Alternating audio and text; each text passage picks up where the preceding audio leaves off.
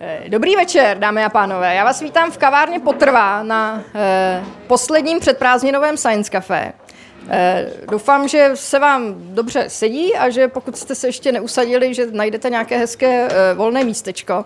Eh, konec konců takovéto hledání místa patří k atmosféře Science Café jako eh, neformálních eh, večerních setkání s vědci. A já vám hned představím našeho dnešního eh, hlavního hosta, kterým je pan doktor Jan Libich. Eh, Dobrý večer. Děkuji. Dobrý večer. Tak. Eh, Téma je jasné, ekonomické, jeho kompletní název eh, vidíte na, eh, na plátně, takže máme se na co těšit, tak jak jsme si tady před přednáškou povídali, tak já se teda mo- moc těším, tak myslím, že to bude dneska pěkné. Ale ještě předtím, než panu doktorovi předám slovo, tak eh, jako obvykle řeknu pár slov o Science Café. Vidím tady totiž dneska eh, několik nových tváří a tak eh, se jako vždycky zeptám, kdo je tady dneska poprvé, jestli můžete zvednout ruku. Hmm. Tak to se asi vyplatí říct si tedy pár slov o tom, kam jste to vlastně dneska přišli.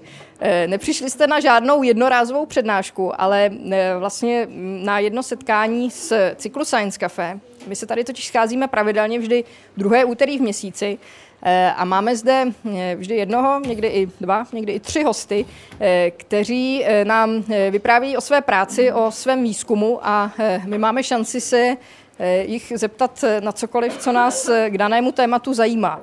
A eh, věříme, že právě tady zdejší neformální prostředí kavárny potrvá, kde si i v průběhu přednášky můžete eh, objednávat, pokud nám to logistika dovolí, to je vždycky taková improvizace. Takže právě toto neformální prostředí eh, podnítí ten náš zájem o to se zeptat a možná trošku pomůže i překonat třeba některé obavy, které máme z toho, když máme eh, nějakou otázku, ale třeba se jí bojíme položit. Možná si to pamatujete ze školy, že jste se někdy třeba chtěli na něco zeptat, ale neudělali jste to, tak eh, tady rozhodně neváhejte eh, a ptejte se. Eh, Ta dnešní eh, přednáška, ani možná nechci říkat přednáška, spíš taková diskuze bude skutečně asi hodně interaktivní. Eh, Takže eh, v ní budete mít určitě svoji významnou roli. A e, stejně tak, jako já teď tady mluvím do mikrofonu, tak e, i, vás čeká to, že když budete mít dotaz, e, tak vás poprosím, abyste se přihlásili. A Josef Kačírek, který je tamhle na baru a kterého znáte z našich Science Cafe, tak e, za vámi dorazí s mikrofonem, nějak si ho tady budeme posílat a nějak to prostě budeme muset společně zvládnout. A poprosila bych vás, e, abyste své dotazy a jakékoliv další připomínky, zkrátka cokoliv, co budete e, tady nahlas říkat, říkali do mikrofonu. A to z toho prostého důvodu, aby jsme zkrátka měli všechno zaznamenáno a tak si to dnešní Science Café mohlo dostat i k těm, kteří třeba dneska nemohli dorazit. Eh, Záznamy těch předcházejících Science Café, abyste viděli, že to funguje, že to tady dneska nemáme poprvé, tak eh, zvukové záznamy najdete eh, na serveru SoundCloud, kde máme profil, takže tam si můžete připomenout některé z těch našich předcházejících večerů. A jenom dodám, že my se skutečně věnujeme širokému spektru témat z oboru jak společenskovědních, tak přírodovědných. Měli jsme Science Café třeba o archeologii, egyptologii, nanotechnologiích a tak dále. Takže skutečně za vlastně ne, necelých pět let, co Science Café děláme, tak jsme měli už eh, řadu témat. Eh, ještě doplním pro ty z vás, kteří třeba eh, nejste, nejste z Prahy, takže eh, ve spolupráci s partnery pořádáme Science Café také v dalších městech po České republice. Eh, Teď už je to skoro desítka měst, jak těch eh, větších, jako eh, například Olomouc nebo Brno, tak i těch menších. Probíhá Science Café třeba v Novém Strašecí nebo v Písku. Takže máme radost, že se nám takhle věda šíří nejen, nejen zde, ale i v dalších městech. Tak eh, a než předám slovo eh, eh, panu doktoru Libichovi, tak bych ještě ráda poděkovala našim partnerům, kteří umožňují konání Science Cafe. Eh, Naším generálním partnerem je nadační fond Karla Janečka na podporu vědy a výzkumu. Eh, A našimi dalšími partnery jsou společnosti Lucky Lab, eh, Horton International a také eh, náš tradiční partner nakladatelství Akademia, které nám vždycky na Science Cafe věnuje jednu knihu, která se vztahuje k tématu, o kterém bude řeč, aspoň trochu. Mm, Tak dnešní kniha se jmenuje Jak selhávají trhy s podtitulem Logika ekonomických kalamit. Tak, takže ta, tato kniha doputuje k jednomu z vás. Kdo to bude, to se ukáže. To uvidíme, jak dopadne. A takže tady na vás čeká i taková malá prémie. Tak a ještě úplně poslední technická věc, jak jsem říkal, jestli v průběhu večera můžete objednávat, tak myslím, že jsem zapomněla zmínit, eh, že si prosím neobjednávejte teplé nápoje, protože hluk kávovaru by nám rušil nahrávání. To bychom z toho moc toho neměli. Tak, eh, tak já doufám, že se vám dnešní večer bude líbit a předávám slovo Janu Libichovi. Dě, děkuji, Hanko, děkuji vám všem, že jste přišli. Myslím, že pro, pro vědce není eh, větší potěšení, než, než, než si povídat o svém výzkumu takhle u piva neformálně a, a u vína, takže doufám, že, eh, že, to, že, že, si to, že si to spolu užijeme. Chtěl bych eh, se zaměřit na čtyři takové ma- velké makroekonomické otazníky, skoro takové jako apokalyptické o kterých se v současnosti se, eh, hodně hovoří v důsledku finanční krize a ty otazníky, abych vám je představil jednoho po druhém. Často se mluví o tom, jestli, jestli nás čeká bankrot veřejných financí. Takže budeme mluvit o, o rozpočtech, budeme mluvit o zadlužování, budeme mluvit o stárnoucí, eh, stárnoucí populaci. Často se mluví o tom, že centrální banky tisknou peníze a že to rozhodně bude vést k hyperinflaci, že peníze ztratí hodnotu a že, že přijdeme všichni, všichni na buben. Takže bych se chtěl podívat na, na, na pravděpodobnost tohoto apokalyptického scénáře. A, samozřejmě v souvislosti se předpokládaným vstupem Česka a, do, do eurozóny v, v blízké nebo vzdálenější budoucnosti se, se mluví o současných problémech, jestli je to dobrý nápad, jestli, jestli vůbec euro vydrží nebo jestli zkrachuje. Takže se, se podíváme na tohle. A dost často z, z hlediska spíše dlouhodobého se mluví o tom, že současný růst nebo růst posledních 250 let a nemůže pokračovat, protože máme omezené zdroje a že, že prostě se růst jednou vytratí. Takže bych, bych se chtěl podívat i na tuhle tu hypotézu a, a říct vám něco k tomu, co, co si o tom myslí ekonomický výzkum. Ale abych eh, čerpal trochu z vašich znalostí, pojďme si načrtnout takový scénář. Uh, dejme tomu, předpokládejme, že se současné ekonomické nastavení nezmění, například třeba penzijní systém a, a spousta dalších věcí, že zůstanou tak, jako teďka jsou. A kdo z vás by viděl, a teďka budeme hlasovat a půjdeme jeden, jeden otazník po druhém, kdo by viděl jako více než 50% pravděpodobnost toho, že nastane tady tenhle ten apokalyptický scénář. Takže nejdříve bankrot veřejných financí. A dejme tomu za 30 let, v roce 2040, ať to konkretizujeme. V České republice. A, takže bankrot veřejných financích, pokud se nic nezmění, jo, za současné situace za 30 let. Ruku nahoru, kdo si myslí, že, že to je větší než 50% pravděpodobnost, tak to máme snad možná i většinu. A hyperinflace, no, je tady pár, pár hlasů. Kolaps eura, pokud ho teda přijmeme někdy třeba na konci dekády, Uh, nebo i když ho nepřijmeme, tak to je, to je většina. A nulový ekonomický růst, takže menší ne. Bavíme se pořád o České republice v horizontu 30 let, pokud se nic... Dobře. Jediná země, která ho ještě bude mít. ale, ale když ho všichni opustí, tak ho třeba můžeme přijmout. To bude. Uh, Dobře, eh, já se v průběhu toho, eh, té přednášky budu odkazovat na některé své odborné studie a, a videorozhovory, které jsem natočil k některým těm různým tématům a pokud by vás to zajímalo spíš takovou populárnější formou, tak mám teďka novou, novou rubriku v hospodářských novinách a na, na iHnedu jmenuje se Economics Jana Libicha a, a ten podtitul je takový jakoby hodně příznačný dnešnímu setkání, protože se jmenuje Akademický výzkum ve službách reálného světa. Takže to je taková snaha trochu popularizovat ten, ten ekonomický výzkum a sdělovat ho veřejnosti. Ale nejdřív vám nakreslím takovou mapu toho, jak se, jak se ta přednáška bude odvíjet. A hlavně bych chtěl načrtnout případné souvislosti mezi, mezi těmito čtyřmi otazníky, protože oni vypadají jako zdánlivě uh, od, od, oddělené uh, problémy, tak jsem si dovolil tady načrtnout uh, takovou, takovou roadmap. Budeme mluvit poměrně hodně o, o demografických trendech stárnoucí populace a za chvilku vysvětlím přesně, o co jde. Myslím, že jste už slyšeli v médiích. A tenhle ten demografický trend samozřejmě ovlivňuje uh, uh, veřejné finance a jejich výhled, uh, je, jestli jsou udržitelné nebo ne. A já se vás pokusím přesvědčit, že uh, veřejné finance mají hodně co dočinění s, uh, s inflací to, jaká inflace bude v budoucnosti. Tomu se, tomuto pojítku se, se věnuje značná část mého, mého dosavadního výzkumu. Jakési interakci mezi, mezi vládou, která vlastně stanovuje, rozhoduje o veřejných financích a centrální bankou, která se nějakým způsobem snaží ukočírovat inflaci. A, a ta následná inflace samozřejmě ovlivňuje nejenom naše případné členství v eurozóně a, a to, jak, jak bychom tam byli úspěšní, ale samozřejmě také ovlivňuje ekonomický růst. Takže eh, je, je známo, že v zemích, kde, kde je vysoká inflace, tak to samozřejmě podrývá růst a, a důvod, důvod je jasný. Pokud uh, ve, veškerý čas musíte trávit tím, abyste přemýšleli, jak, jak využít vaše peníze, aby nestratili hodnotu uh, v nějakém inflačním prostředí, tak samozřejmě uh, uh, nemáte čas potom dělat ty, ty ekonomicky produktivní věci, jako třeba snažit se pracovat a tak dále. A pokusím se vás přesvědčit, že členství v eurozóně, členství země obecně v nějaké měnové unii má poměrně značný vliv na, na prosperitu země a na, na to, jak se jí daří ekonomicky, na ekonomický růst.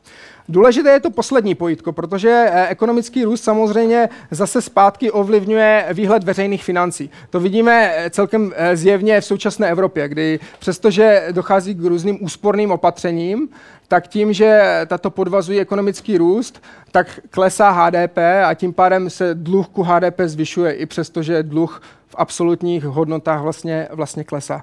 Takže to je taková mapa, já vám úplně na konci, eh, pokud byste všechno ostatní zapomněli, tak vám zkusím načrtnout takovou analogii s pacientem cukrovkou nad váhou, a kde, kde vše, všechny tyhle věci nějak jako eh, eh, spolu, spolu souvisí.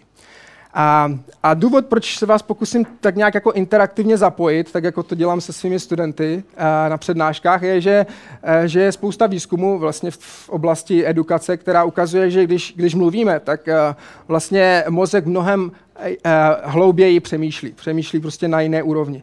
A abych to dokumentoval daty, třeba v této knize dělali experiment, kde ukázali, že po nějakých 48 hodinách si lidé v průměru pamatují asi jenom 10% toho, co četli, 20% toho, co slyšeli, ale, ale mnohem víc, asi 70% toho, co diskutovali s ostatními a samozřejmě pokud se snažili naučit něco, někoho jiného, tak, tak si pamatují víceméně všechno. Takže od toho se to odvíjí. Pojďme na první otazník, pojďme se podívat na, na to, jak to vypadá s veřejnými financemi. Tenhle ten graf zobrazuje současnou situaci a taky výhled do budoucnosti pro, pro Spojené státy. A e, na vertikální ose máme dluh ku HDP a e, na, na horizontální ose máme čas. Vidíte, že ta černá čára, to je ta minulost. Dluh ku HDP v Americe byl na poměrně nízké úrovni, víceméně pořád méně než 50% e, ku HDP s výjimkou druhé světové války.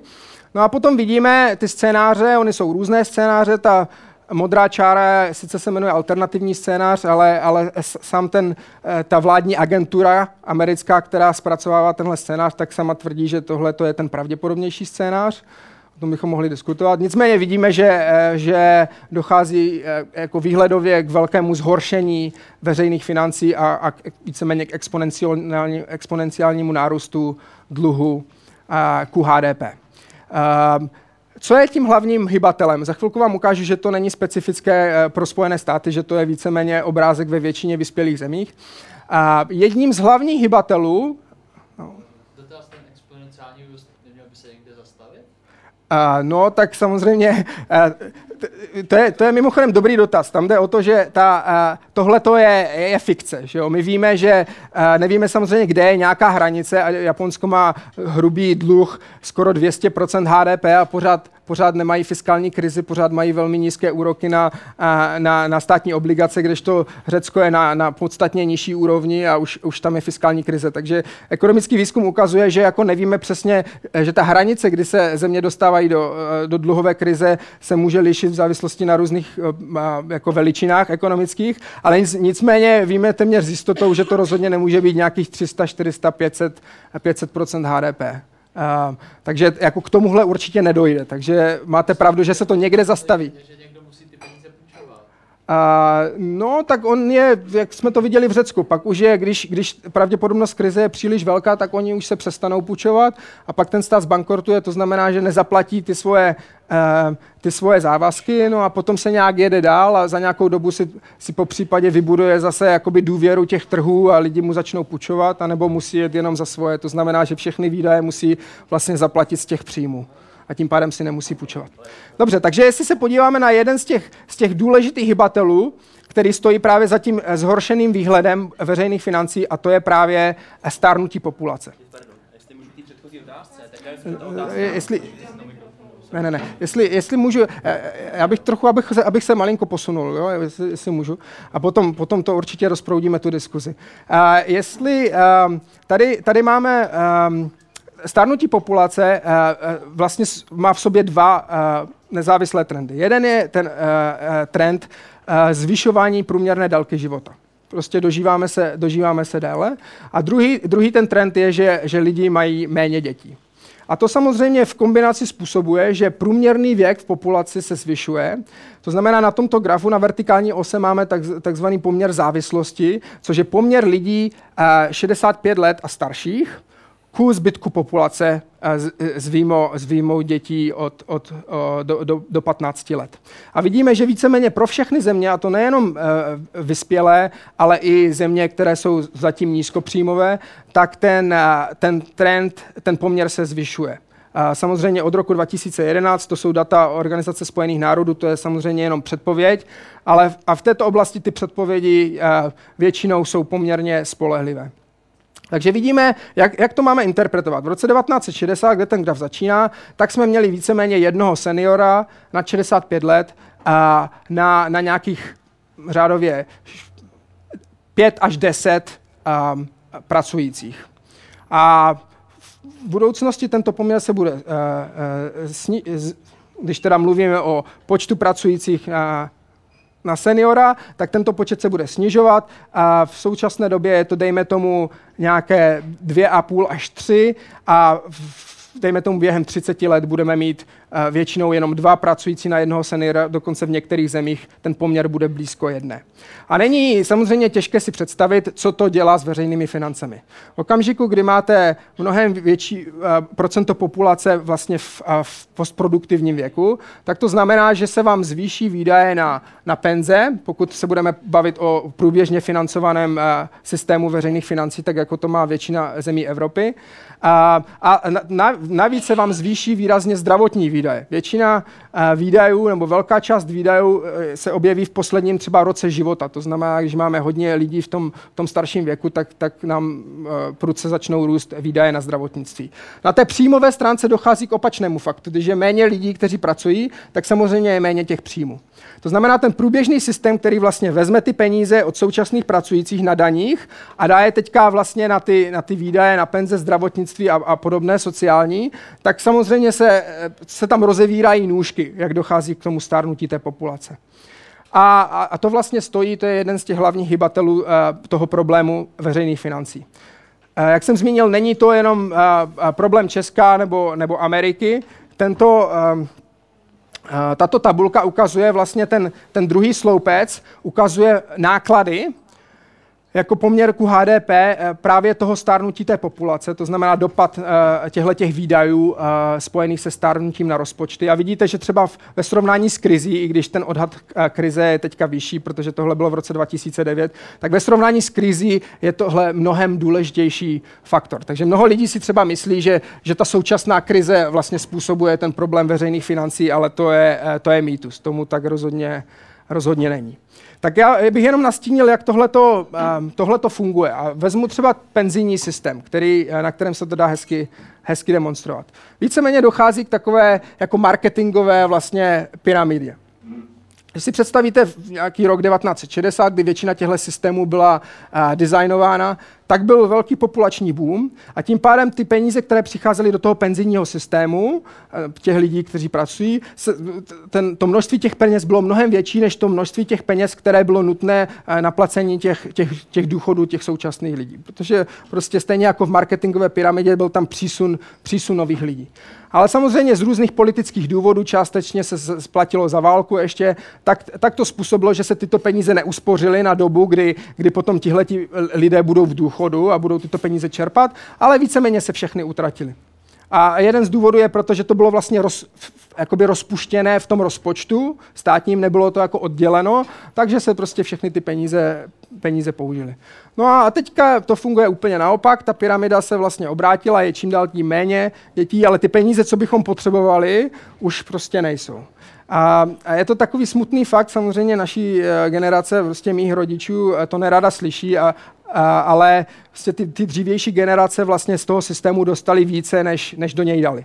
A ještě nechci mluvit konkrétně o Česku, ta situace je u nás specifická vlastně minulým režimem, ale, ale ve drtivé většině vyspělých zemí od Ameriky po Francii, Německo to přesně takhle funguje. Ti lidé současní, kteří teďka jsou třeba v předdůchodovém věku nebo v, spíš v důchodovém věku, tak z toho systému čerpali až, až třeba dvou až trojnásobně víc, než do něj vložili. No a, a, a samozřejmě to se někde musí projevit. Eh, pokud chcete se o tom dozvědět víc, tak tady jsou nějaké, uh, nějaké faktory. Jak, jak bychom změřili vlastně díru, tu, tu velikost té, té fiskální díry? Uh, bohužel ten oficiální ukazatel, to znamená dluh ku HDP, je, je velmi, velmi nevhodný pro tento účel. A, a, a je samozřejmě mrzuté, že většina politiků se na něj upíná. Proč je nevhodný? Protože on má v sobě pouze určité závazky. Vemte si, že platíte celý život na důchod a stát vám slíbil, že vám nějaký ten důchod vyplatí. To je vel, velmi jasný, zřejmý závazek státu. Ale ten se v tom oficiálním dluhu nepohybuje. Když si stát půjčí od cizí země, tak samozřejmě to v tom dluhu oficiálním figuruje. Ale to, že dluží vlastním důchodcům, kteří si celý život spoří na důchod, to už v něm není. Eh, mnohem eh, jako vypovíd, více vypovídajících eh, ukazatel je například takzvaná fiskální mezera, kde vlastně spočítáte veškeré ty budoucí, odhad veškerých těch budoucích příjmů a výdajů. A ten rozdíl, kterému se říká fiskální mezera, je například v USA až 20násobně větší než ten oficiální dluh. A, a to samé platí možná ne v takové míře pro Česko. Takže to je ten ukazatel, o kterém bychom se měli bavit. A jestli vás to zajímá víc, tak třeba Larry, Larry Kotlikov o tom, o tom napsal uh, mnoho. Takže jak, jak zajistit udržitelnost, musíme provádět koncepční reformy, dlouhodobé reformy důchodového a zdravotního systému, který právě eh, vychází z modelování těchto těch demografických trendů. Co dělají naši politikové? A dělají úplný opak, v současné recesi, to znamená velmi nevhodně načasované, e, neřeší tu situaci, tu situaci koncepčně a dlouhodobě, ale prostě jenom škrtají, aby se jim podařilo ten současný rozpočet dostat do, nějaké jako relativně lepšího stavu, ale, ale má to velmi kontraproduktivní e, kontraproduktivní výsledky. Pokud by vás zajímalo víc, tak jsem napsal v hospodářkách tak, takzvaný duhový penzijní návrh a teďka v červenci, když skončí druhý pilíř, protože tomu chci dát jako maximální šanci, tak vyjde pokračování, kde, kde se snažím jako navrhnout, jak bychom se mohli pohnout z té současné patové situace a, a v ohledně penzijního systému v České republice. Jsou nějaké otázky ohledně udržitelnosti veřejných financí? A jo. Děkuji. Dobře, můžeme dál. Um, chtěl bych se s vámi podívat na, na tento graf který, eh, který zobrazuje úhrnou plodnost eh, v České republice od druhé světové války. Jinými slovy, eh, na vertikální ose máme, můžete si to představit jako počet, počet dětí na, na matku. A vidíte, že po válce jsme vycházeli z nějaké hodnoty 2,8 a že tam je jakýsi klesající trend nějakého minima v podobě 1,13 jsme dosáhli v roce 99, 98, pak se to trošku zlepšilo na nějakou hodnotu blízko k 1,5 a teď to zase postupně klesá.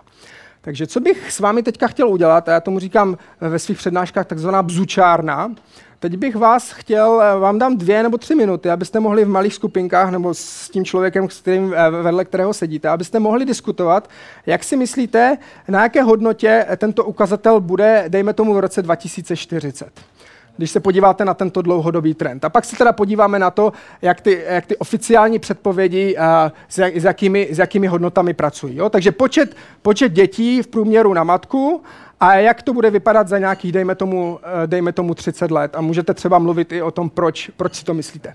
Dobře, a bzučár na tomu říkám proto, protože chci slyšet to bzučení, takový ten včelí úl tady, a, a, abychom tady měli tu atmosféru. Tak pojďte do toho, dvě, tři minutky, jo?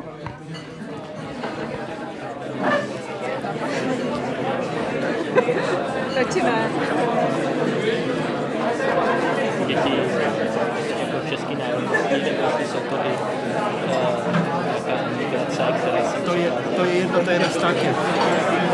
To je ve státě, protože, protože dělit, ale dělit to podle tak jo, ale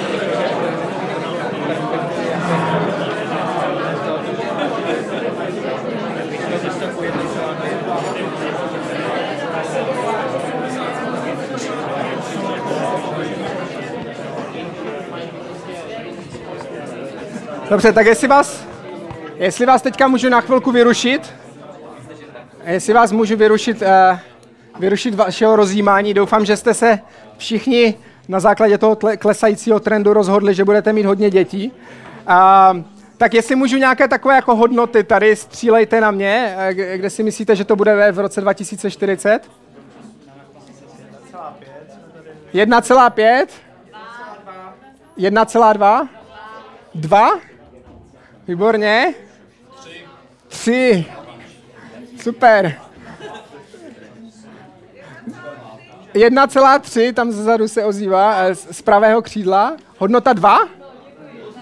Dobře, tak, uh, tak já vám teďka zkusím, uh, zkusím předestřít ještě, abyste viděli nejenom ten vývoj v České republice, ale abyste viděli, že tenhle ten klesající trend je vlastně typický uh, pro, pro víceméně veške, veškeré země, uh, které, které na planetě najdete. Takže a je to, je, je, je to z důvodu, že, že existuje poměrně velmi silná negativní korelace mezi příjmem na hlavu, to znamená prosperitou lidí a, a počtem, počtem dětí v té dané zemi.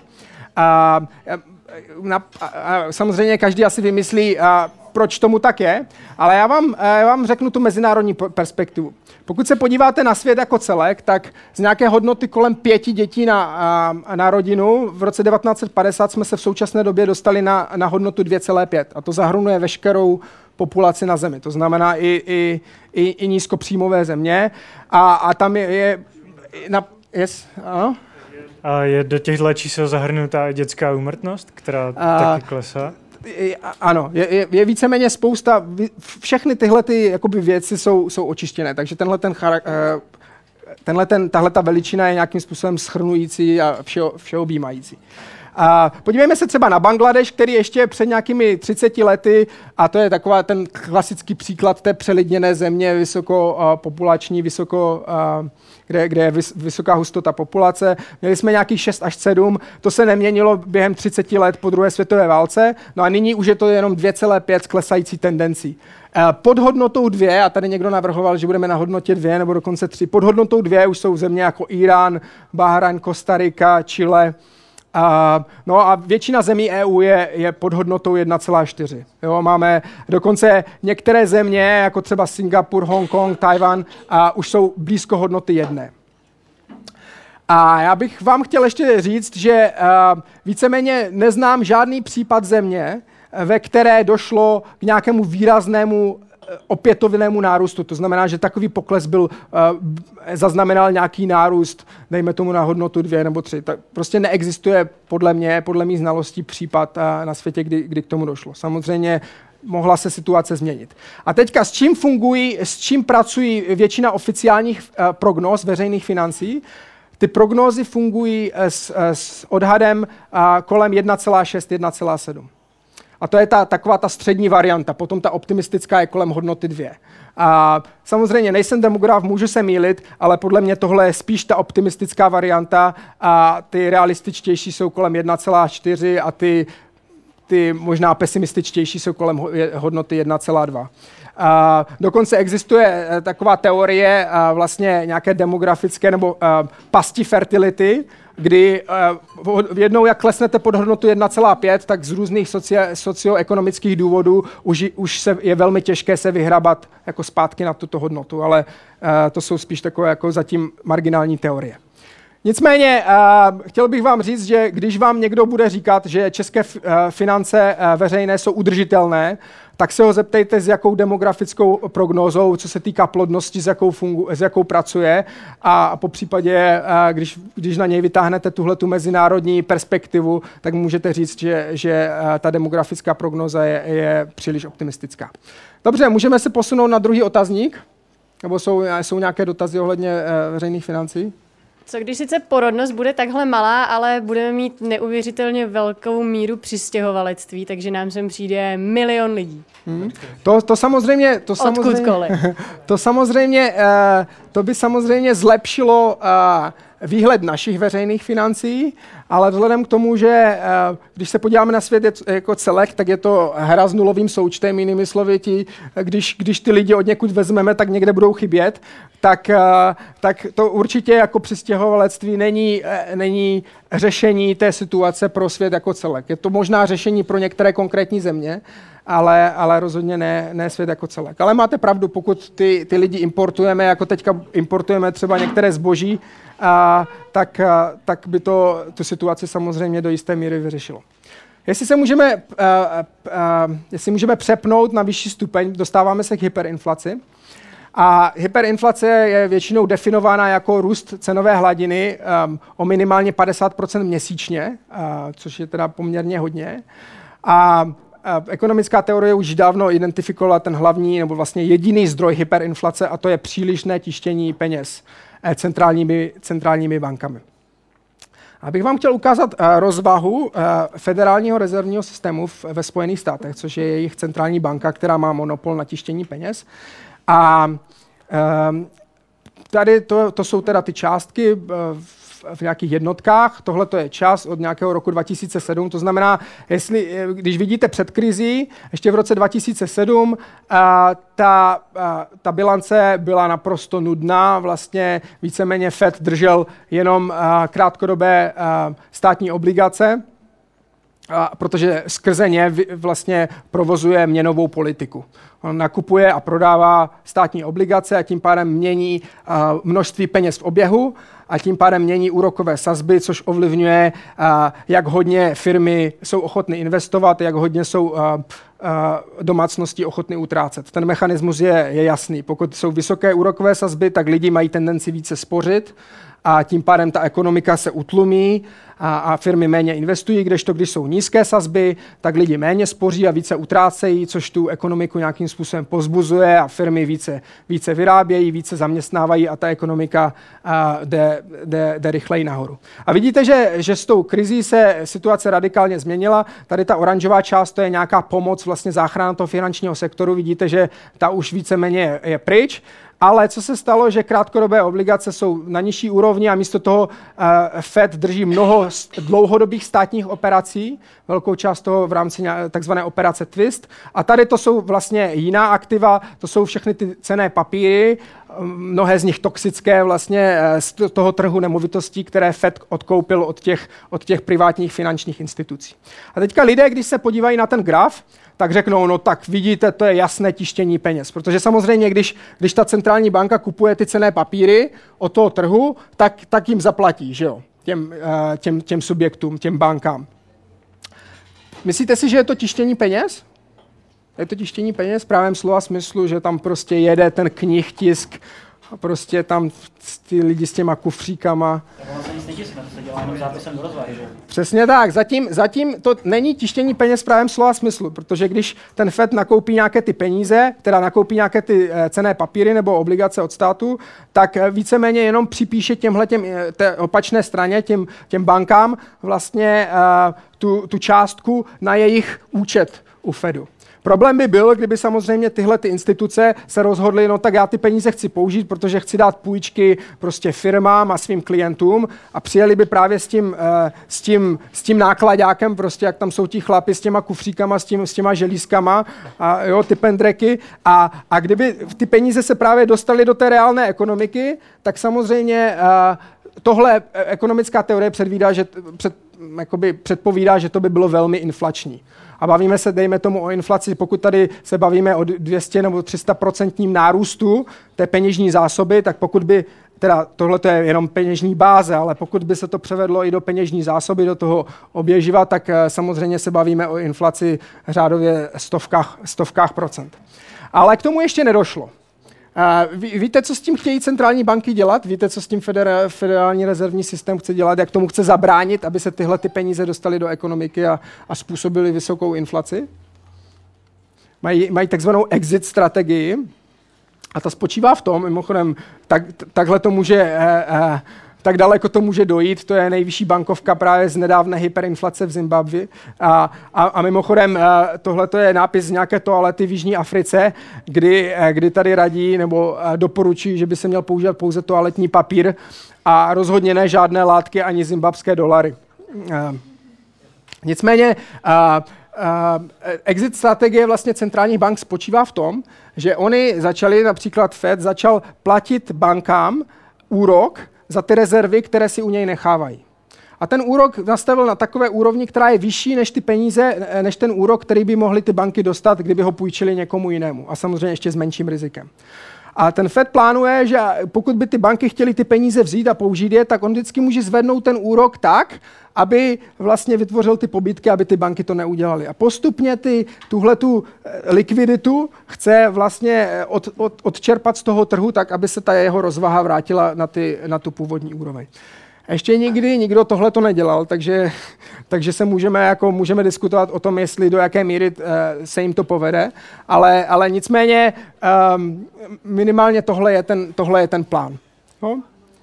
A pokud si zase o tom chcete přečíst víc, tak, eh, tak jsem o tom napsal uh, um, v hospodářských novinách.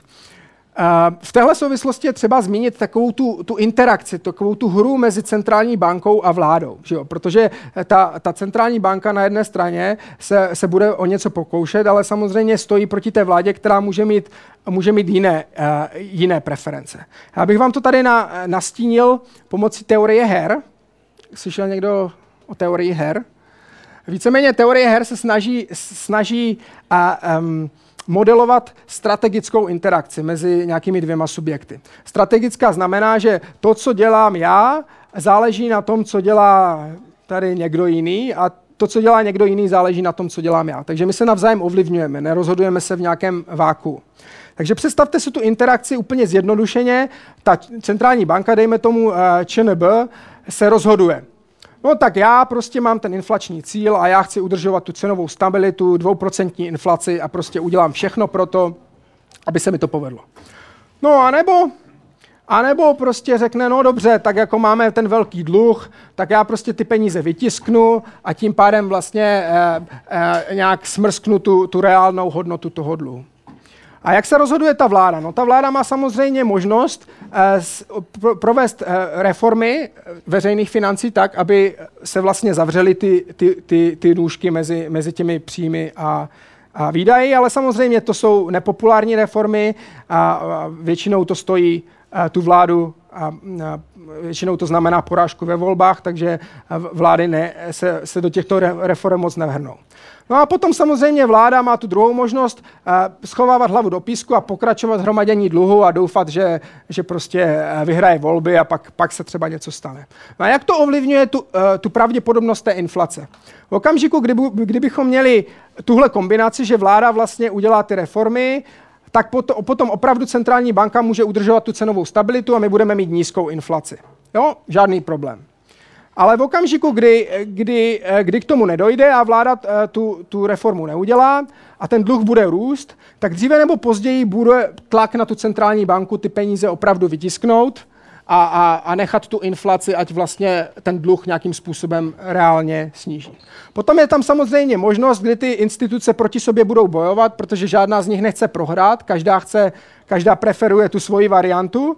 No a to způsobí tady tenhle, ten, tahle ta přetahovaná mezi tou centrální bankou a vládou vlastně způsobí, že budeme mít inflaci, která je kolísavá bude jednou nízká, jednou vysoká a stejně tak kolísavý bude potom ta, ta reálná ekonomika.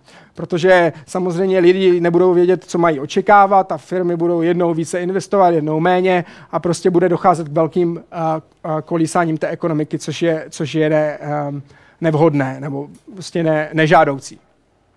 A teďka samozřejmě záleží na tom, a tomu se věnuje značná část mého výzkumu, který z těchto režimů je pravděpodobnější. Kdo, kdo vlastně vyhraje tu přetahovanou? Bude to ta centrální banka, prostě, která, která si nějak tu vládu podmaní, anebo, nebo to bude ta vláda, která prostě přiměje tu centrální banku, aby ty peníze vytiskla? A my samozřejmě ukazujeme, že, to, e, že je to ovlivněno několika různými faktory, ale um, víceméně, víceméně platí, že, že země se liší, mají tyhle ty faktory, které to ovlivňují, eh, se liší v různých zemích a proto v různých zemích je různá pravděpodobnost těchto těch režimů. Já vám to zkusím ukázat, my jsme to z, dat odhadli a, pro různé země. A vidíte, a tady v tomhle červeném konci je ta pravděpodobnost vyšší inflace nejnižší, kdežto tady je ta pravděpodobnost, neříkám hyperinflace, ale, ale, ale zvýšené inflace eh, nejvyšší. To znamená Austrálie, Nový Zéland, tu pravděpodobnost mají nejnižší a uh, jeden z hlavních důvodů je, že tam jsou veřejné finance v poměrně dobrém stavu a, a navíc ta centrální banka uh, má poměrně velkou sílu. Jo? A, a jeden, jeden ze skutečností nebo jeden z faktů, který dodává sílu té centrální bance v boji proti té vládě, je to, jestli mají jasně nastavený uh, ten, ten institucionální rámec, včetně uh, numerického inflačního cíle. Víte, že Česká národní banka má nějaký inflační cíl, prostě nějakou hodnotu v okamžiku, kdy je to jasně v legislativě, tak, tak ta centrální banka má vlastně mnohem větší páku na tu vládu, že jo? protože když ta vláda utrácí, tak ta centrální banka řekne, no podívejte se, vy utrácíte a ono to zvyšuje inflaci a my s tím musíme něco dělat a zvedneme úrokové sazby, abychom tu ekonomiku ochladili. Že jo? Když to například v Americe, která je tady, kdy ten inflační cíl není, tak uh, tak uh, tam ta vláda může mnohem víc, vyvinout mnohem větší tlak na tu centrální banku, která má mnohem menší jako šanci se, uh, se bránit. Um, samozřejmě potom máme spoustu zemí někde, někde uprostřed, ale pokud vás zajímají detaily, tak se můžete podívat do, té, do téhle studie. Takže... Uh-huh. Mluvíme o České republice. Kde je Česká republika tady v tom grafu? Já Česká buď rep... špatně vidím, nebo tam není. Česká republika tady není, protože my jsme do tohohle grafu, tenhle graf vlastně je, uh, využívá 12 různých indikátorů těchto těch dvou veličin. Já jsem nechtěl jít do detailu, co to znamená, ale vlastně tady tahle ta veličina vyjadřuje právě nějaký ten, uh, uh, nějaký ten stav těch veřejných financí, co se týče jeho udržitelnosti. A používá mnoho různých indikátorů, i včetně dluhu k HDP, včetně té fiskální mezery, o které jsem mluvil a tak dále. A, a tady to zase vyjadřuje vlastně nějakou tu sílu e, té centrální banky, co se týče třeba cílování inflace a, a tak dále. A my jsme použili e, pouze země, které měly z těch 12 kritérií, měly v těch článcích, se kterých čerpáme, tak měli e, minimálně, myslím, 8 těch kritérií. A bohužel Česká republika, Česká republika měla méně, takže ty země, kde, které, kde, byly, kde bylo příliš málo a těch dat, tak, tak ty jsme nepoužili. Ale víceméně my bychom byli, eh, my bychom byli někde, dejme tomu tady v téhleté oblasti. To znamená, u nás ta, ta centrální banka má, je, je poměrně silná, má inflační cíl a tak dále a veřejné finance jsou v porovnání s některými jinými země, zeměmi jsou pořád na, na na, na, na lepší úrovni. To znamená, že by byla spíš, spíš tady jakoby v té lepší polovině, ale rozhodně ne, rozhodně ne tady eh, poblíž třeba Austrálie, Nového Zélandu. Ještě nějaké dotazy? Dobře, pojďme se podívat na náš třetí otazník, který se bude týkat uh, eurozóny, bude se týkat měnové unie. Často se mluví o tom, uh, jestli bychom měli vstoupit do eura tak abychom si to dokonce se vás možná v budoucnosti někdo v referendu zeptal, co si o tom myslíte, tak abychom se na to lépe připravili, tak pojďme udělat další bzučárnu. A pojďme si takhle jako v, v těch skupinkách malých, zkuste zmínit hlavní výhody a nevýhody měnové unie, nebo konkrétně českého vstupu do eurozóny. Co si myslíte, že, a, že, a, že jsou ty hlavní benefity a hlavní náklady. A po případě, pokud se cítíte silní v kramflecích, tak zkuste, zkuste třeba diskutovat, jestli si myslíte, že eurozóna je jakousi optimální měnovou oblastí. Tak, tak zkusme, jo? dvě minutky. Pojďte do toho.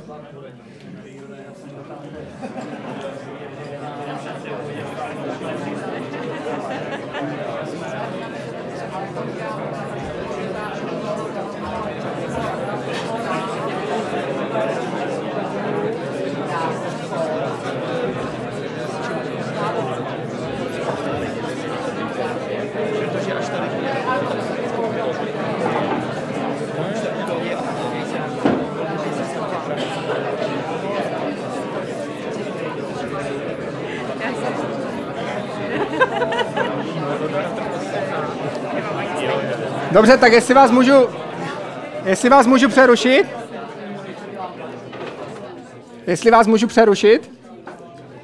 A, Určitě, určitě se potom dostaneme ještě, ještě dále v této otázce, ale jestli, jestli můžu mít nějaké výhody, proč by, proč by země vůbec vstupovala do, uh, do nějaké měnové unie a vzdala se vlastně vlastní měny? Napadají vás nějaké nějaké argumenty pro vstup do, do eurozóny? Já si myslím, že nejdůležitějším argumentem pro existenci té jednotné měny je, že potom uh, ty, ty, malé měny so, eh, ty malé měny nejsou odolné vůči útokům finančních trhů, eh, vůči spekulat, spekulativním změnám kurzů, eh, které prostě v těch malých objemech, těch malých ekonomik se můžou pohybovat i v řádu desítek procent. To se s eurem, které by bylo dostatečně velké, v principu nemůže stát. Takovéhle náhlé, chaotické, spekulativní změny. Dobře, to je určitě velmi platný argument. Někteří z nás si možná i pamatují na, eh, na, na Sorosův útok na, na Libru v roce 92, myslím. A, ještě nějaké další? A, asi to možná není hlavní důvod, ale jestli chcete nastínit další, další výhody? Tak teda, já bych maximálně polymluzoval s tímhle názorem. Dobře, um, jestli se můžeme posunout, má ještě někdo nějakou další výhodu? Tak samozřejmě ta fyzi- fyzická výhoda, to znamená, že ubude druhu bankovek a mincí v, če- v České národní bance a e, bankovní, bankovní poplatky kom budou mít radost, že zmizely poplatky za směnu. Mm-hmm. Nicméně, nicméně když, to, když to zjednoduším, tak polovina zaměstnanců této, této firmy a třetina zaměstnanců směnáren přijde o práci. Což ovšem bude výhoda, že, že se nebude týt na proměně kovu, kovu za kov nebo na, no, pře, nebo nebudou se přepočítávat kurzy, přece jenom elektronicky se ještě dneska přepočítávají, takže jo, z, zase to samý. Mm. Určitě, nižší, nižší transakční náklady. Ano, vlastně ano, ano, ano, mm-hmm. s, tím zase, s tím zase ta dáma, která to přepočítává v nebo tak dostane padáka, že jo, bohužel. No dobře, tak a ona si určitě najde práci někde jinde a, a ona je velmi kvalifikovaná. Ještě nějaká výhoda vás napadá? Dobrý den, uh já myslím, že jedna z výhod je minimalizace šedé ekonomiky tady u nás v Čechách, protože uh, přeměna těch peněz prostě bude, uh, povede k tomu, že peníze, které jsou teďka odlitý v hotovosti někde, se musí zase opět eh, zapojit do té, řekněme, bílé nebo čisté ekonomiky, protože se prostě musí převíst a musí hmm. se protáhnout to, tím. To je možná částečně pravda, i když většinou z té historické zkušenosti ty subjekty si našli nějaký způsob, jak to udělat. Ještě nějaká výhoda hodně důležitá, která se často zmiňuje? Já teda jenom, jestli si můžu dovolit, než řeknu tu výhodu, tak si nemyslím, že šedá ekonomika by byla zase úplně na škodu. Uh, nicméně asi největší výhoda spojená s eurem je existence toho jednotného trhu. Určitě obchod. Jo? Usnadňuje to obchod a, je, a jako je celkem hodně uh, výzkumu data ukazují, že, že společná měna nějakým způsobem usnadňuje obchod a tím pádem prostě zvyšuje obchod mezi těmi zeměmi, které, které používají tu, tu měnu. Co takhle ty nevýhody? Nevýhodou, eh, nevýhodou může být eh, takzvané, takzvané zdražování, to znamená, když si řekneme, že, ošk, že eh, pěkný, pěkný ananas tady, tady stojí, když to přeženu 1 euro a v Bruselu 4 eura třeba, nebo když to pře, pře, změním na pivo, tak si nemůžu myslet, že jednotný trh přiveze, přinese jednotný rozdíl. I když se, teda téměř jednotnou cenu, i když se o to budou, budou někteří snažit, ale mm, že jo, prostě no, nastane tomu... to spekulace, spekulace s měnami e, různými možná budou dál. Eh, protože možná, že když si někdo řekne, tak eh, euro a dolar není žádná, eh, žádná velká konkurence, euro posílilo, tak bude pár euro yuan nebo euro nějaká brazilská nebo indická měna a tak dále. Prostě, se, prostě ty, kteří chtějí hledat tyhle ty věci, tak budou, vždy, tak budou vždycky, vždycky něco, něco takového hledat. Na tom, na tom určitě něco je.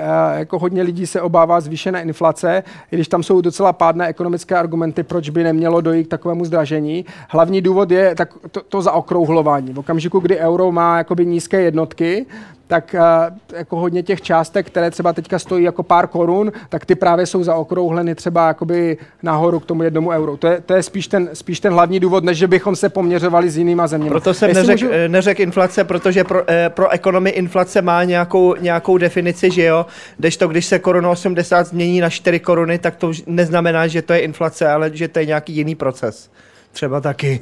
No, Spekulace, tak no. Možná, že bychom to potom mohli rozvést, teď, abychom se nedostali od tématu. Ještě nějaká jiná nevýhoda? Tam máme vzadu ještě dotaz tady, jestli můžu. nemožnost, aby ta měna vlastně odrážela rozdílnost produktivity těch ekonomik. Když mám jednu měnu a naprosté rozdíly v produktivitě, tak tak to by se mělo dát ošetřit třeba právě tím, na jaké úrovni, na jaké úrovni se, se to zafixuje, ale myslím, že se dostáváme jako k jádru té věci, tady co se týče rozdílnosti. Jako mezi to nevýhodu asi je, že se ta země zbaví své měnové politiky vlastní, to znamená, že pak musí dělat to, co dělá Evropská centrální banka a to je právě ta otázka druhá, co je optimální měnovou oblastí, jestli je možné vlastně v rámci celé Evropské unie nebo těch zemí, které jsou v eurozóně, nastavit nějakou ideální, univerzální univerzální měnovou politiku, která se, se hodí jak pro Německo, tak pro Řecko, tak třeba pro Česko v případě, že bychom byli v eurozóně. Hmm, to, je, to je velmi, velmi dobrý postřeh. A abych na to navázal, to je, to je právě jeden z důvodů, proč si myslím, že bychom rozhodně teďka neměli vstupovat do eurozóny a možná nikdy. A to je právě to, že, že to období před krizí a, a samozřejmě po krizi nám jednoznačně ukázalo, že Evropa není optimální měnovou oblastí.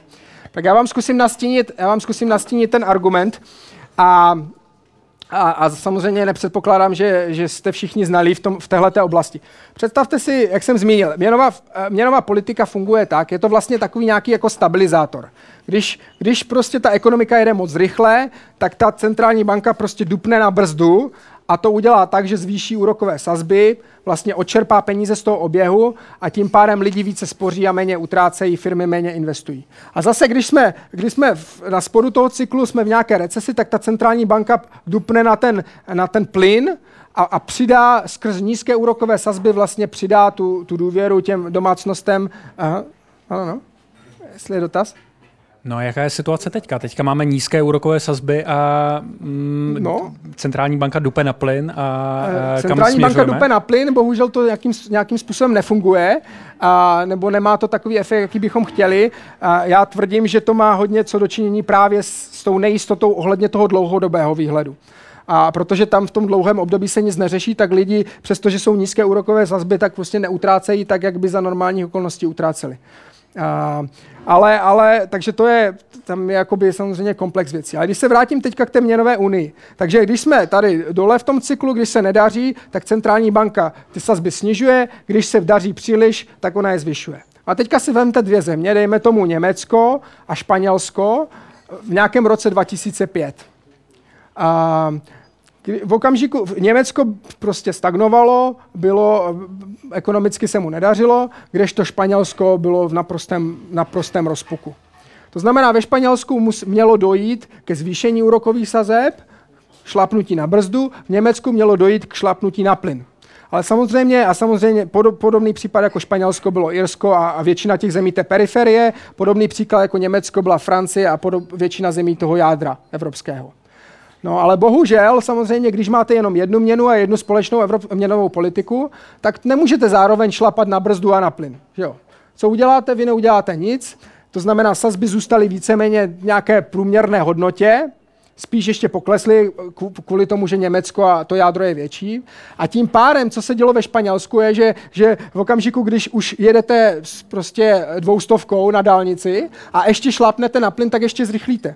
A ta jejich ekonomika se přehřívala ještě více, sazby byly velmi nízké, a tím pádem to podporovalo bublinu na trhu nemovitostí a na trhu, a na trhu aktiv.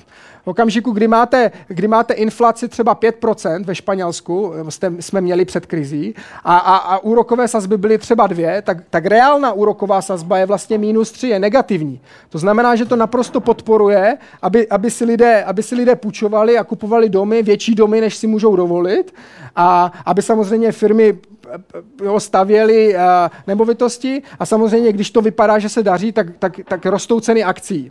To znamená, tam došlo k vytváření téhleté bubliny.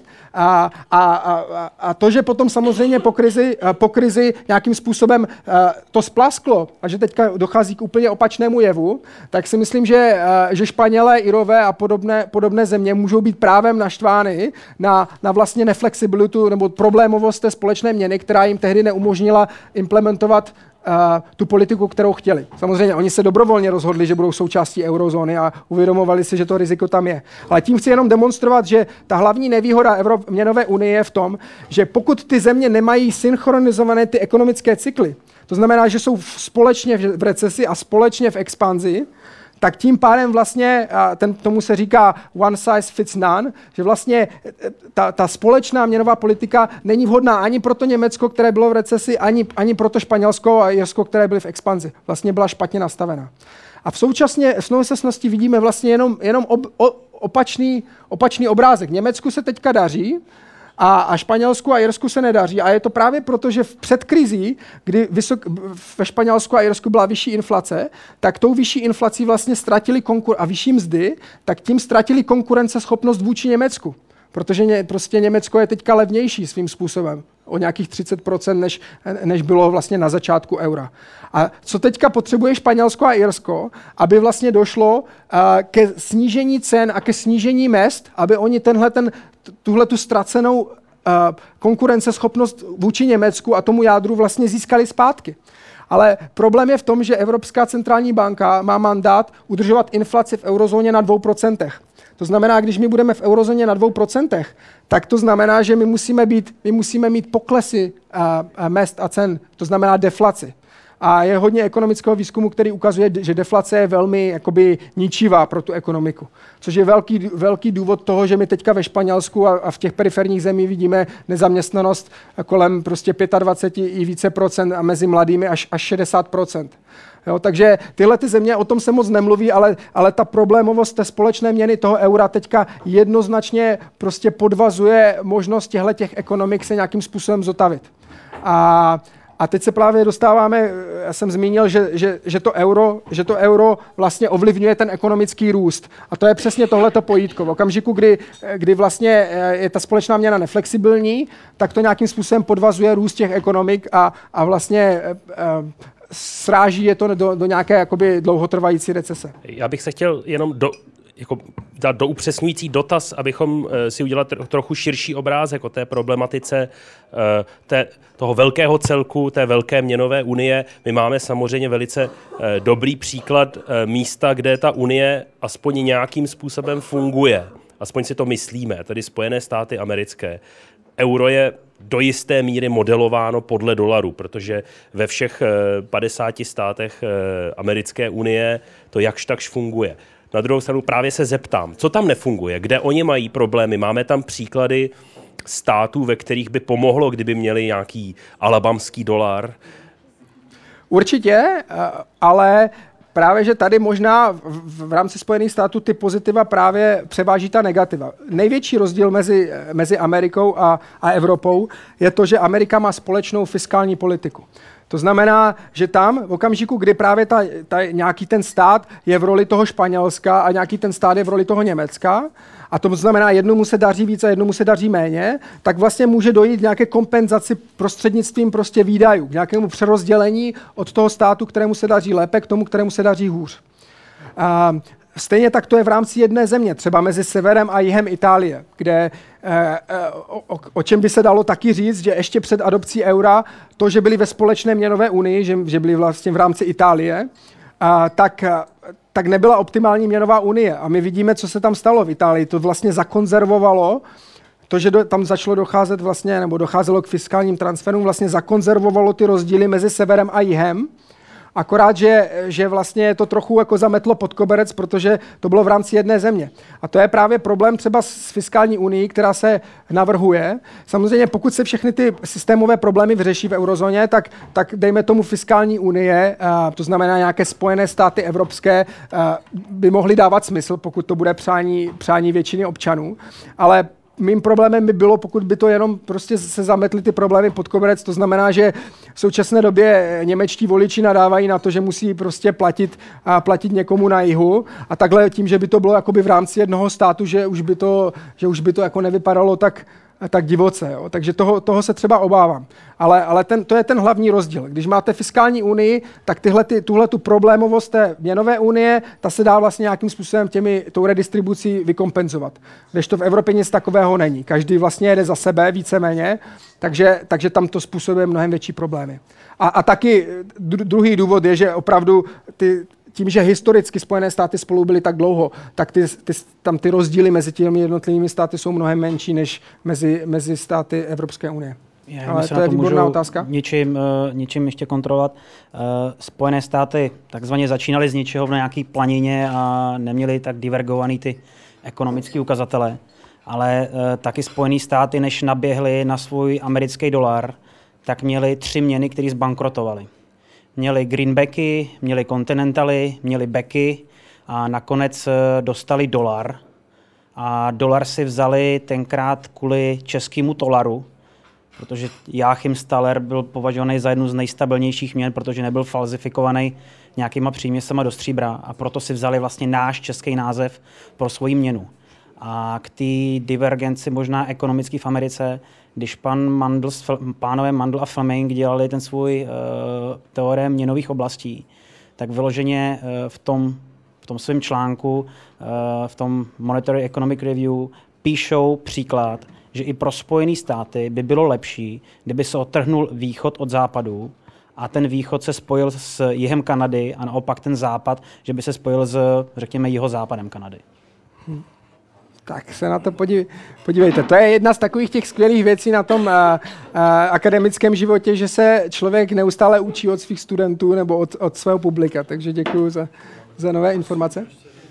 Můžu jenom otázku. možná poslední dotaz, pak abychom se trochu posunuli Nejde dál. tohle řídit i nějakýma jinýma mechanismama, kromě té fiskální unie eh, a té měnový, jako třeba, já nevím, lokální daňovou politikou nebo něčím takovým? Jsou, jsou takové návrhy, teďka poměrně jeden nedávný od, od dvou akademiků, a kdyby se měnily různé, různé typy daní, vlastně aby to nahradilo, aby, vynahradilo tu neflexibilitu té společné měny a vlastně neexistenci té měnové politiky, ale, ale jsou to docela zatím jako kontroverzní návrhy a jsou, je, je s tím spousta problémů. Takže určitě se spousta lidí jako v té ekonomické branži tím zabývá, snaží se něco vymyslet, ale zatím to e, teda podle mého názoru s Evropskou měnovou unii nevypadá úplně nejlépe. A to jsme ještě nezmínili hlavní, jako jeden z hlavních problémů v té unii. Nejenom, že ty cykly jsou nesynchronizované, ty země jsou jiné, ale dochází tam k takzvanému morálnímu hazardu. A to, to jsou jakoby dva typy.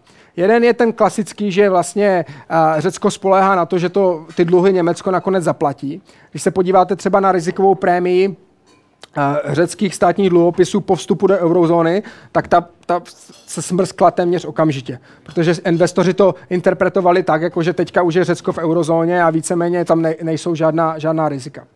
A, ale druhý, druhý typ toho morálního hazardu, který právě pochází z našeho výzkumu, je, je, vzpomeňte si na tu interakci, na tu hru mezi tou centrální bankou a tou vládou. Když, když ta, eh, když ta eh, vláda příliš utrácí, což třeba příklad Řecka, dejme tomu před vstupem do eurozóny, tak ta centrální banka, pokud je opravdu nezávislá, tak aspoň za nějakých okolností bude proti té vládě bojovat a bude zvyšovat sazby a bude prostě se snažit tu vládu nějakým způsobem umravnit. Ale v okamžiku, kdy, kdy vstoupí do té unie a už tam ta, ta, ta řecká centrální banka jako nefiguruje, tak, tak vlastně tenhle ten mechanismus té disciplíny zmizí, protože Evropská centrální banka stanovuje sazby na základě vlastně celé eurozóny. A když tam Řecko, nějaké malinké Řecko dělá něco, jakoby si tam hraje na vlastním písečku, dělá něco, co by nemělo, tak ta Evropská centrální banka nemůže zvýšit sazby výrazně jenom proto, aby, po, po, aby, aby potrestala Řecko. A to je druhý takový typ vlastně morálního hazardu, kdy, kdy to Řecko ví, že, že vlastně v současné době tu řeckou vládu, nebo ne v současné době, ale když po vstupu do eurozóny, když utráceli příliš, tak vlastně tam nebyla ta, eh, ta instituce, která by je potrestala za tohle chování. Nebyly tam ani ty finanční trhy. Normálně, když se takhle chovají, tak ten finanční trh prostě zvedne tu rizikovou prémii, přestane jim půjčovat. Ale zase se to nestalo. Takže eh, ta měnová unie vlastně vede k takovému, eh, k tomu takovému černému pasažérství, kdy ty malé země speciálně mají jakou, jakoby větší pobídky prostě se chovat nesprávným způsobem a to může destabilizovat, jak vidíme, celou, celou eurozónu. Pokud by vás o tom zajímalo více, tak zase jsem o tom natočil, natočil uh, rozhovor který uh, můžete zhlednout na, na YouTube a napsal nějaké články. Uh, pojďme se podívat na náš čtvrtý otazník a ten se týká ekonomického růstu. A abychom dali věci do dlouhodobé perspektivy, tak tento graf uh, z, z knihy uh, od Clarka ukazuje příjem na osobu a za poslední asi tři tisíce let. Samozřejmě můžeme se dohadovat o kvalitě těch dat, to je vlastně jako přibližný, přibližná přibližné zobrazení. A co vidíme, možná mnoho lidí překvapí, že víceméně až do industriální revoluce před nějakými 250 lety vlastně žádný růst neexistoval. Za celý středověk samozřejmě někteří lidi chudli, někteří bohatli a byly tam nějaké jakoby, uh, období, kdy, kdy docházelo k růstu, ale dlouhodobě vlastně člověk v roce průměrný člověk v roce 1700 byl tak chudý jako průměrný člověk a prostě na začátku, na začátku letopočtu. Takže to, co my bereme vlastně jako jako naprosto přirozené a samozřejmé ten růst, který vidíme kolem sebe, nebo jsme viděli za posledních uh, 250 let, je z dlouhodobého hlediska vlastně velmi takový výjimečný, vzácný fenomén. A samozřejmě je spousta výzkumu, který se snaží pochopit, co, co vedlo k tady téhleté změně.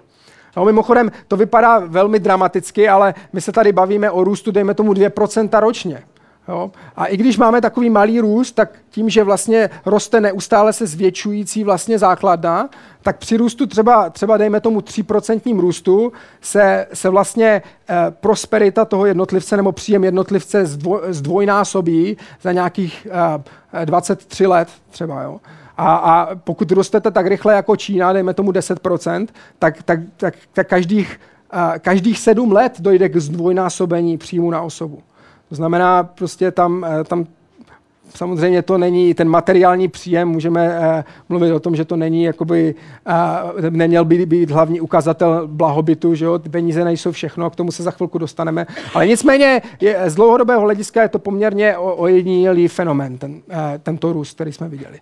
A um, co je za ním? Je zatím drancování přírody, to, že využíváme přírodní zdroje, nebo je zatím tištění peněz, spousta konspiračních teorií mluví o tištění peněz, a spousta konspiračních teorií mluví o dluhu, samozřejmě někdo mluví o tom, že za to všechno může Chuck Norris nebo někdo takový. Jde o to, že ekonomický výzkum v tom je celkem jako zajedno, že hlavní, hlavním motorem tohoto růstu a, byl byla akumulace lidského kapitálu, která vedla vlastně k technologickému pokroku. Prostě lidi jsou chytřejší a vymýšlejí lepší způsoby, jak nějaké stejné omezené množství těch přírodních zdrojů, jak ho používat. Vyrábějí stroje, vyrábějí prostě nové technologie, nové postupy. A tady ta vynalézavost, která se vlastně pro, pro, promítá v, v tom technologickém pokroku vede k tomu, že, že my můžeme vyrobit ze stejným množstvím zdrojů, můžeme vyrobit víc výrobků. A nebo samozřejmě uh, uh, za stejnou jednotku času, když nechceme víc výrobků, tak stejně výrobků za nižší množství času. Jo, takže za hodinu vyrobíme více. A to je, to je hlavní důvod, to je hlavní důvod tohodle, uh, tohodle uh, růstu vlastně od, od industriální revoluce. Um, a teďka, když se budeme bavit teda, jestli, jestli tento růst může pokračovat, tak to vlastně se smrskává na otázku, jestli existuje nějaká fixní technologická hranice. Jestli tato vynalézavost jednou jako dojde, jestli nám dojdou ty nápady, nebo prostě už přestaneme uh, být schopni vymýšlet stále lepší a efektivnější postupy a metody. A samozřejmě v tomto uh, ohledu nemůžu nezmínit predikci šéfa amerického patentového úřadu eh, před více než 100 lety, který řekl, že všechno, co již mohlo být vynalezeno, bylo vynalezeno. Eh, eh, včera jsem měl přednášku v Olomouci na, na jiné téma a někdo se tam zmínil v podobném duchu. Tak Uh, takže z tohohle pohledu vlastně, pokud bychom měli zhodnotit výhledy ekonomického růstu, tak si myslím, že, že tam, tam hranice nějaké zjevné nejsou. Samozřejmě nic nemůže růst do nekonečna, že jo? Ale, ale nějaké zjevné hranice tam nejsou. Ale Samozřejmě jisté fyzikální limity existují. Za prvé bych zmínil právě tu problematičnost HDP, kterým se eh, většina věcí hovoří. S jedním z takových jako pro mě nejkrásnějších politických pro, proslovů od Boba Kennedyho v roce 68 právě k, taková kritika toho konceptu hrubého domácího produktu a je to, je to opravdu nádhera, určitě si to najděte na, na, na YouTube. A on tam mluví o tom, že vlastně HDP vlastně v sobě zahrnuje destrukci našich lesů a, a, a nezahrnuje prostě uh, zdraví našich dětí a, a, a, a radost z jejich hry a, a, a, a sílu našich manželství a, a naši integritu a tak dále. Takže t, jako to je všechno pravda. To je, to je naprostá pravda, že HDP nemá tuto vypovídací schopnost a že zahrnuje spoustu věcí, které by nemělo. Ale i když přiznáme, že, že měl Kennedy pravdu, tak nemusíme propadat skepsy, protože když se podíváte na data, tak co zjistíte, možná překvapivě, je, že, že je velmi silná pozitivní korelace mezi právě nějakým tím příjmem, nějakým HDP na osobu a, a nějakou životní spokojeností lidí.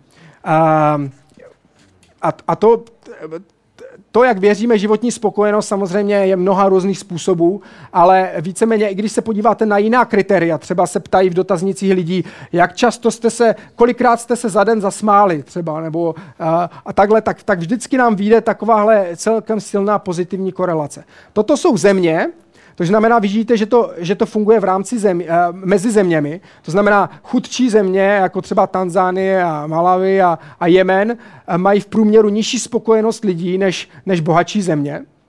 Mimochodem, Dánsko je takový zajímavý případ, většinou je úplně jako nejšťastnější země. A když se podíváte na ty její data, tak tam byl obrovský skok spokojenosti na začátku 90. let po tom, co vyhráli mistrovství Evropy ve fotbale. Jo?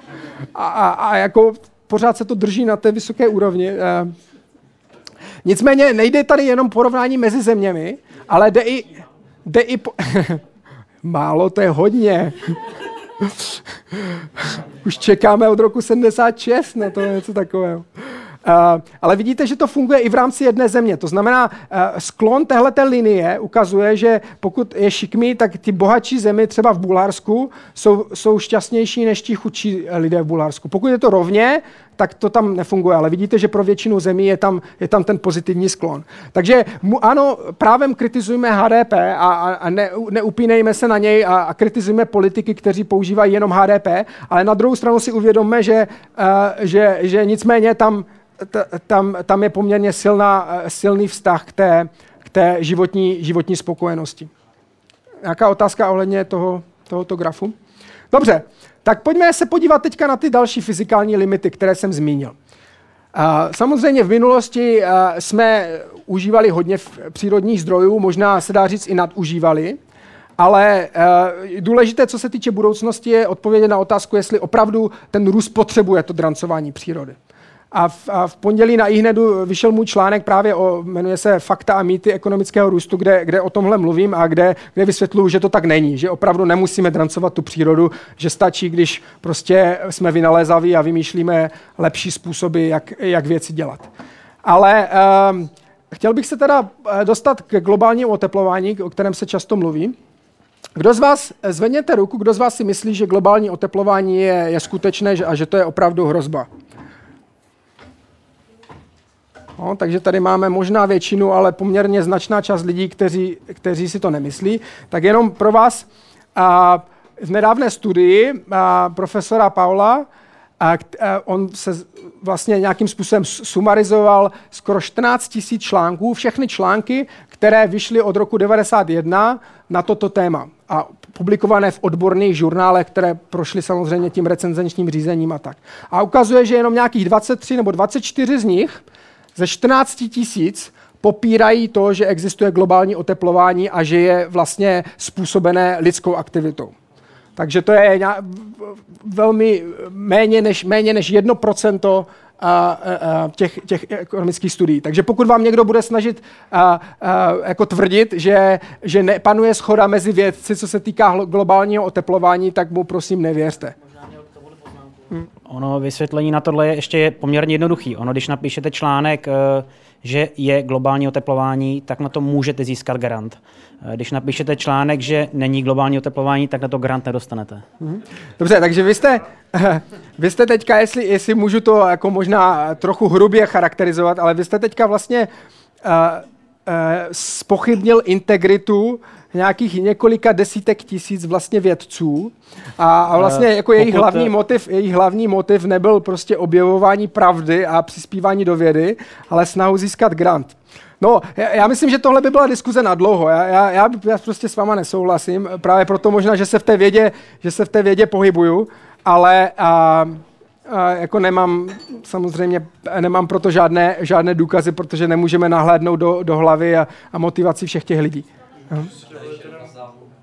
A tady bych si dovolil hrubě nesouhlasit s tímhletím tvrzením, protože je spousta institucí, které by chtěly, aby lidmi generované globální oteplování nebylo a aby se potvrdilo, že nic takového není. Takže tady ten argument o těch grantech nepovažuji za validní. Dobře, ale jestli se můžu teďka přesunout k něčemu, a my jsme tady měli s kolegyní eh, o tom polemiku, a, existuje i, i jiné jakoby typy a, i, I kdybychom se vypořádali s skleníkovými plyny, jestli samozřejmě znáte ten mechanismus za globálním uteplováním, tím, že uh, spalujeme fosilní paliva a tak, skleníkové plyny, ty vlastně brání brání v tom, aby se ta, jo, z té spotřeby energie, kterou máme, tak se z toho radiací se to uvolňuje do vzduchu a když tam prostě ty skleníkové plyny brání tomu, aby to opustilo prostě atmosféru, tak samozřejmě to přispívá k tomu oteplování.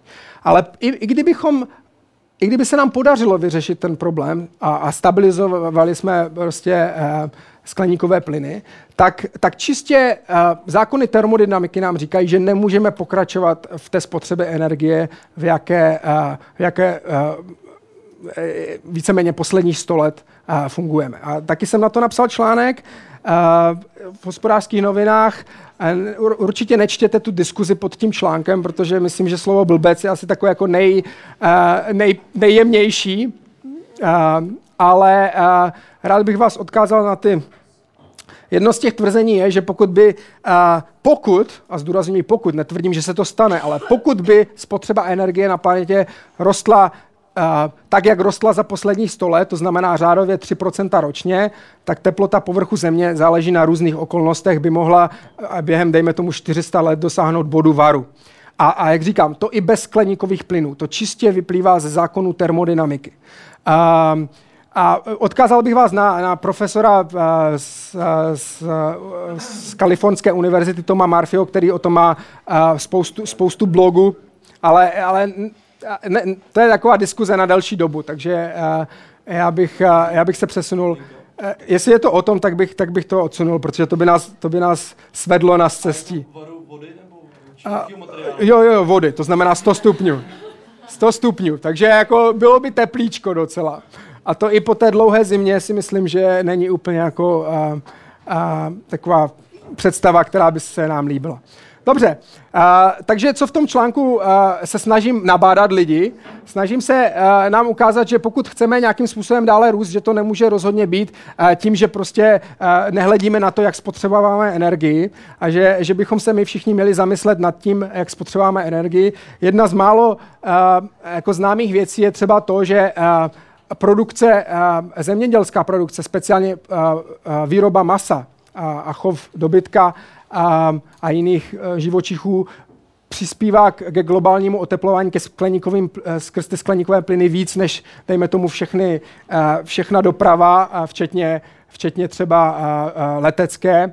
To znamená, kdybychom trochu změnili stravu, tak, tak to hodně prospěje životnímu prostředí, když budeme jíst méně masa a dejme tomu, laptopy spotřebují o 90% méně energie než stolní počítače, to taky třeba málo kdo ví. A, a, ale, ale zajímavý fakt je třeba to, že, že varné konvice, jenom to, že, že plníme varné konvice víc, než, než potřebujeme, že je tam víc vody, než potřebujeme, tak jsou odhady, že v Británii 30% energie spotřebované varnými konvicemi je vlastně vyplýtváno tímhletím přeplňováním. A těchto těch 30% by stačilo na pokrytí poloviny veškerého veřejného osvětlení ve Velké Británii. Takže já tady, jako, já tady neapeluju za to, abychom se vrátili na stromy a přestali prostě používat světlo a četli si při svíčce, ale myslím si, že je spousta, když se zamyslíme, že je spousta eh, věcí, které můžeme změnit, abychom té planetě nějakým způsobem um, odlehčili. A možná, že vás překvapí, že to slyšíte od ekonoma, ale tak nějak už, už to tak je. Uh, a další, další mýtus je to, že by to bylo příliš nákladné. Když se podíváte na, na odhady toho, eh, jak, jakým způsobem stabilizovat eh, skleníkové plyny, tak vám vyjde, že ty odhady jsou nějak kolem 1 až 3% světového HDP, dejme tomu v průběhu nejbližších čtyř dekád. Ta, ta eh, influenční nebo Sternova zpráva, která je takový hodně respektovaný zdroj, tak ta to měla na, na jednom procentu. HDP, což je, což je z dlouhodobého hlediska, když jste viděli ten růst, tak je to, tak je to víceméně nic. Když se podíváte na ty náklady, tak ty, ta Sternová zpráva je od, odhaduje na minimálně 5% HDP, když vezmeme všechny i ty přilehlé náklady, tak je to víc než 20% HDP. Takže jako ty náklady toho, že by, že by teplota do roku 2010 měla vzrůst jako během, dejme tomu na, o, o 2 až 3 stupně Celzia, což jsou ty nejrealističnější předpoklady, tak, tak ty, ty by měly ničivé důsledky. Já myslím, že teďka zažíváme ty, ty povodně, tak myslím, že každému zřejmé, jaké to může mít jaké to může mít dopady. Dobře, tak já, já se teda vrátím k takovému nějakému schrnutí těch všech čtyř otazníků, jak spolu souvisí. A zkusím vám na takovou analogii. Pokud jste se teďka probudili, a nebo, nebo máte špatnou paměť, tak jestli si budete pamatovat aspoň tuhle tu analogii, tak, eh, tak, tak budu rád. A zkuste ji potom eh, eh, u, u, u nedělního obědu třeba říct vaší babičce a tak, ona bude určitě ráda. Uh, takže představte si člověka, který má nadváhu. Jo, špatný životní styl, nadváha. A teďka samozřejmě u něj se objevila cukrovka druhého typu a on to řeší, že jo. A doktor mu neustále opakuje, že pokud nechce předčasně umřít, tak musí změnit životní styl. Více se hýbat, ale hlavně zlepšit stravovací návyky. No a teďka co udělá ten člověk? Že jo? Samozřejmě my posloucháme doktory, kteří nám dobře radí, takže ten člověk místo toho si nechá jednou týdně na celý den svázat ruce, aby nemohl brát jídlo z ledničky. Jo? A myslí si, že to tím vyřeší. Samozřejmě eh, je zklamán, výsledek se nedostaví, takže co on udělá? On se potom rozhodne si nechat svázat i nohy, aby do té ledničky nemohl, a to permanentně, to dlouhodobě, jo? a pořád.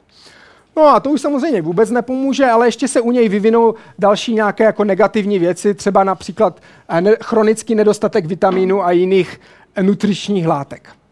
No a samozřejmě, protože je ve stresu eh, z těchto těch všech okolností, tak se k tomu přidá ještě zvýšený krevní tlak. Jo, takže máme všichni tuhle tu situaci, prostě pacient špatně se chová a potom eh, zvolí špatná řešení. Tak já vám to teďka zkusím představit jako takovou jako jednoaktovku a, a, a představit vám ty osoby a obsazení.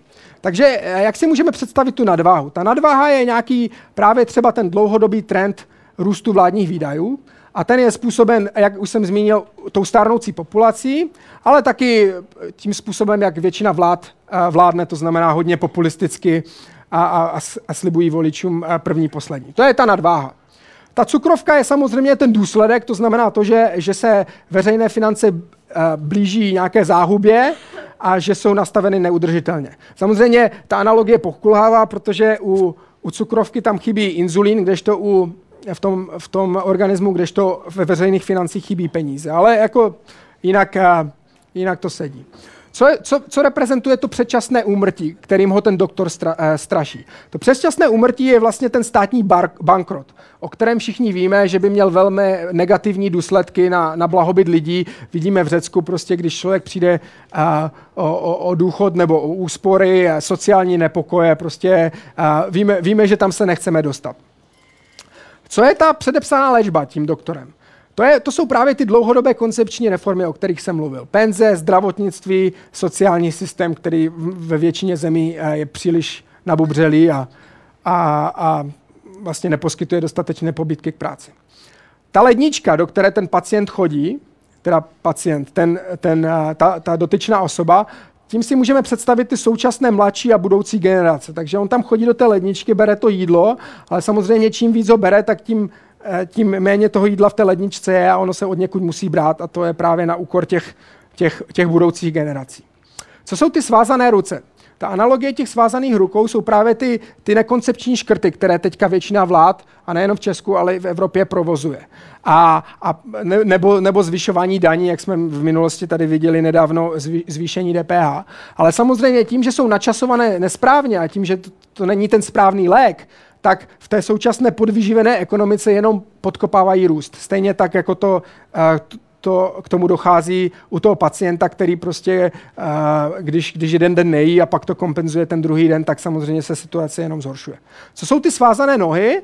A jak jsem zmínil permanentně, to je právě ten vstup do té eurozóny kdy my vlastně eh, se vzdáme měnové politiky což je ten a, a toho měnového kurzu, což jsou dva mechanismy, které nám vlastně pomáhají se, eh, se uh, s těmi výchylkami té váhy nebo výchylkami v té ekonomice se nějakým způsobem popasovat. Takže to jsou ty svázané nohy. Ta avitaminoza je potom ta než, nežádoucí vnitřní devalvace, jak jsem o tom mluvil v, ohledně Španělska a Irska. To, že tam vlastně musí dojít k deflaci, ke snížení mest a cen, aby, aby oni získali tu, tu konkurenceschopnost, kterou ztratili, ztratili před krizí. Takže to je vlastně následek té, té, těch svázaných nohou, té neflexibility té společné evropské měny. No a ten zvýšený krevní tlak je potom ta vyšší inflace, v důsledku toho monetizování dluhu, ke kterému dříve nebo později musí dojít, aby se ten problém, aby se ten problém vyřešil. Takže to, to schéma, které jsem eh, ukázal na začátku, když, si ho, eh, když ho dáme do souvislosti s tou pacientovou situací, tak máme nějaký nezdravý životní styl, eh, který vede k nadváze, ten vede k cukrovce a k riziku předčasného úmrtí. A to samozřejmě vede a, jak ke zvýšenému krevnímu tlaku, to znamená k té vyšší inflaci, nebo k vyšší pravděpodobnosti a, inflace, tak a prostřednictvím těch svázaných nohou k té, k té avitaminóze a, a samozřejmě vede ta cukrovka ke zhoršení zdravotního stavu. Ke zhoršení zdravotního stavu také vede ta, ten nedostatek vitamínu a ten, ten zvýšený krevní tlak. A přispívá k tomu i ty, i ty, i ty svázané ruce a, a, a, ty, a ta přítomnost v eurozóně. A ten zhoršený zdravotní stav samozřejmě jako takový uzavřený, ten, ta negativní spirála zase zvyšuje riziko předčasného úmrtí, což je přesný opak toho, co ten pacient zamýšlel. Takže jestli uh, jestli si vůbec budete něco pamatovat z téhle přednášky, tak si zkuste v hlavě vždycky vybavit tu, eh, tu, tuhle tu analogii a možná, že je v některých eh, místech přitažená za vlasy, ale snažil jsem se tam napasovat všechny ty čtyři, čtyři otazníky, o kterých, jsme, o kterých jsme mluvili. Je nějaký dotaz ohledně téhle analogie? Já myslím, že už si všichni potřebujete dát pivo, takže já už to, já už to ženu, ženu k závěru. Tak abych, abych vás nechal s nějakým takovým jako uh, s nějakým takovým receptem, co, co z toho, jak z tohoto bludného kruhu, tak, uh, tak si myslím, že my všichni, nejenom nadá, bychom měli nadávat na politiky, ale my všichni bychom měli přestat být krátkozrací a, a přestat se dohadovat o tom, jestli, jestli HDP příští rok bude prostě uh, minus 0,2 anebo plus 0,6, ale, ale bavit se o těch dlouhodobých věcech. Uh, přestat upírat veškerou pozornost na Českou národní banku, která už, už snížila sazby na nulu, pořád to nepomohlo a my pořád vymýšlíme, jakoby, co by mohla udělat navíc, ale opravdu začněme řešit ty dlouhodobé problémy. Když to, schr- když to stáhnu zase k té naší analogii, tak bychom měli sestavit veřejným financím jídelníček, a, a nemu svázat ruce ani nohy tomu pacientovi, ale sestavit mu jídelníček, který nesníží jeho nadváhu jenom nějakým krátkodobým způsobem arbitrárně, ale, ale zbaví nás závislosti na inzulínu eh, dlouhodobě a vyřeší, vyřeší ten problém s cukrovkou. Bude to bolet? Bude, ty, ty abstinenční příznaky tam samozřejmě jsou, ale rozhodně to bude eh, mnohem méně bolet, než když ty problémy budeme odkládat a pak, a pak to všechno jednou, jednou praskne a dojde k velkému zhoršení. Um, a samozřejmě, pokud bychom tuhle tu cukrovku českých veřejných financí léčili správně, tak samozřejmě dojde ke snížení nejistoty a já si troufám tvrdit, že dojde k rozhýbání českých domácností, nastartování českých, české ekonomiky a tím pádem ten růst zase vylepší ty veřejné finance a sníží pravděpodobnost budoucí, budoucí inflace a, a potažmo kolapsu, kolapsu v eurozóně. Takže mě teďka zajímá váš názor. Vy jste na začátku zvedali ruce ohledně pravděpodobnosti těch jednotlivých otazníků, tak jestli vás můžu trošku vyrušit eh, z vašeho snění. A zkuste si... Eh, zvedáte ruce, ještě nevíte na jakou otázku. Dobře, výborně. Dříve se tomu, eh, v ekonomii se často studuje eh, teorie eh, chování stáda, tak jsem rád, že jsem ve správném prostředí. No, můžu. Stáda, mám navazat, jako že vůl se zeptá? Nebo ne, ne, ne, to nebylo Není, osobně. Připadlo, není-li to naivní, jako říkali stále, staré přísloví, blížší košele nežli kabát, tak taky se zakládá na nějaké historické zkušenosti, toto přísloví. Tudíž uh, uh, vždycky budeme řešit to, co je pro nás jako aktuální problém a ne um, řešit jako uh, to, co budou řešit naše potomci. To je, to je pravda, ale jako on, on to pro nás aktuální uh, problém je. Samozřejmě, pokud nám nezáleží vůbec na tom, co bude třeba s tou mladší generací nebo s našimi dětmi, tak uh, tak v tom případě jako bychom to neměli řešit. V ekonomii se tomu říká eh, eh, eh, diskontování. Jo? Pokud, pokud budeme tu, tu budoucnost hodně diskontovat, jinými slovy, budeme jí dávat mnohem menší váhu než té přítomnosti, tak nám samozřejmě vyjde, že je optimální tyhle ty problémy vůbec neřešit, jo? protože uh, mají jako pro mě je mnohem důležitější, co se děje teďka, než, než, než co se děje za 20 let. Ale já si troufám tvrdit, že, že tohle to je um, velmi takový omezený a, a sobecký vlastně názor a že máme nějakou zodpovědnost nejenom za naši planetu, ale za, za budoucnost našich dětí a že bychom uh, tím pádem měli přestat být krátkozrací a, a, a, řešit ty dlouhodobé problémy. Ale, ale jak říkám, jakoby, já to naprosto chápu, že pokud člověk myslí jenom na sebe a, a dejme tomu na konkrétní užitek v tom kterém roce, tak, a, tak tak to tak neudělá. Že jo? A, a, pokud, a proto apeluju na nás na všechny, protože pokud my, my nezměníme svůj postoj a nevytvoříme větší tlak na ty politiky, ať se těmihle dlouhodobými věcmi zabývají, tak oni samozřejmě to dělat nebudou. Že jo? U, nich, u nich ten krátký horizont prostě těch dvou, tří let, tak u nich je to pochopitelné. Oni se pohybují od jedných voleb do druhých. Ale u nás, u nás tady tahle ta, tahle ta netrpělivost jako není, není žádoucí a, a je podle mě překvapivá, tak bychom se neměli chovat. Ale já tady nechci jako moralizovat, já jenom říkám, co se stane, pokud, pokud nic neuděláme. Že jo? Já mám jenom takový jeden komentář, nebo možná i dotaz eh, ohledně té analogie, která se mi moc líbí, ale Eh, jako ta klasická teorie, která říká, jakoby vysoké deficity stvoří jakoby hyperinflaci nebo vysokou inflaci, já si chci zeptat, jestli spíše není problém jakoby ten opačný, jakoby to, co je třeba v posledních 20 letech v Japonsku a myslím si, že Evropa nebo Česko jakoby k tomuhle modelu více směřuje než nějakému hyperinflačnímu a ta data z posledních, já nevím, 3-5 let, data v Řecku ukazuje, že ta tendence je spíše deflační než inflační a jestli jakoby ten model, jako jestli se nemáme bát spíše té deflace, jakoby v tom, protože samozřejmě je to všechno založené na ty důvěře a v tom to je přesně tak, jak, jak to bylo popsáno popsáno, že ta důvěra spotřebitele eh, v to investovat a tím pádem jakoby tu ekonomiku roztáčet a zvyšovat tedy to HDP, tak to je, ta je klíčová, ta důvěra, tu, tu důvěru třeba nakopnout. Dneska i v Česku, v Česku prostě vidíme, že ty úspory nebo objem úspor rostou a prostě, jo, a třeba v Řecku nebo ve Španělsku ty inflační to, to, to, to, máte naprostou pravdu. V současné době deflace nebo snižování cen je, je určitě větším strašákem než, než inflace. A e, shodou okolností e, v Macháčkově výměně, což je taková jakoby debata a, a ekonomů, kterou vede Honza Macháček a každý týden vypíše vlastně nějaké téma. A minulý týden to téma bylo, kdy jste se naposledy, nebo kdy jste se v posledních deseti letech nějak mýlili.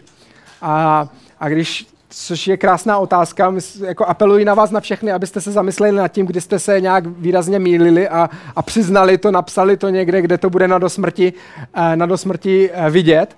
A jeden z mých omylů, který jsem přiznal, je právě to, že jsem podcenil uh, houževnatost uh, pasti likvidity. Právě to, že jako scénář, kdy kdy vlastně celosvětově nebo většina, věc, většina zemí zažívá takovou tu Japo- stagnaci japonského typu, uh, doprovázenou třeba deflací, tak jsem se zdráhal uvěřit, že ten scénář je, je možný. K němu samozřejmě ještě nedošlo, ale, ale musím uznat, že, že jeho pravděpodobnost je vyšší, než, než jsem, dejme tomu, před pěti lety byl ochoten připustit. Takže, takže to, je, to je naprostá pravda.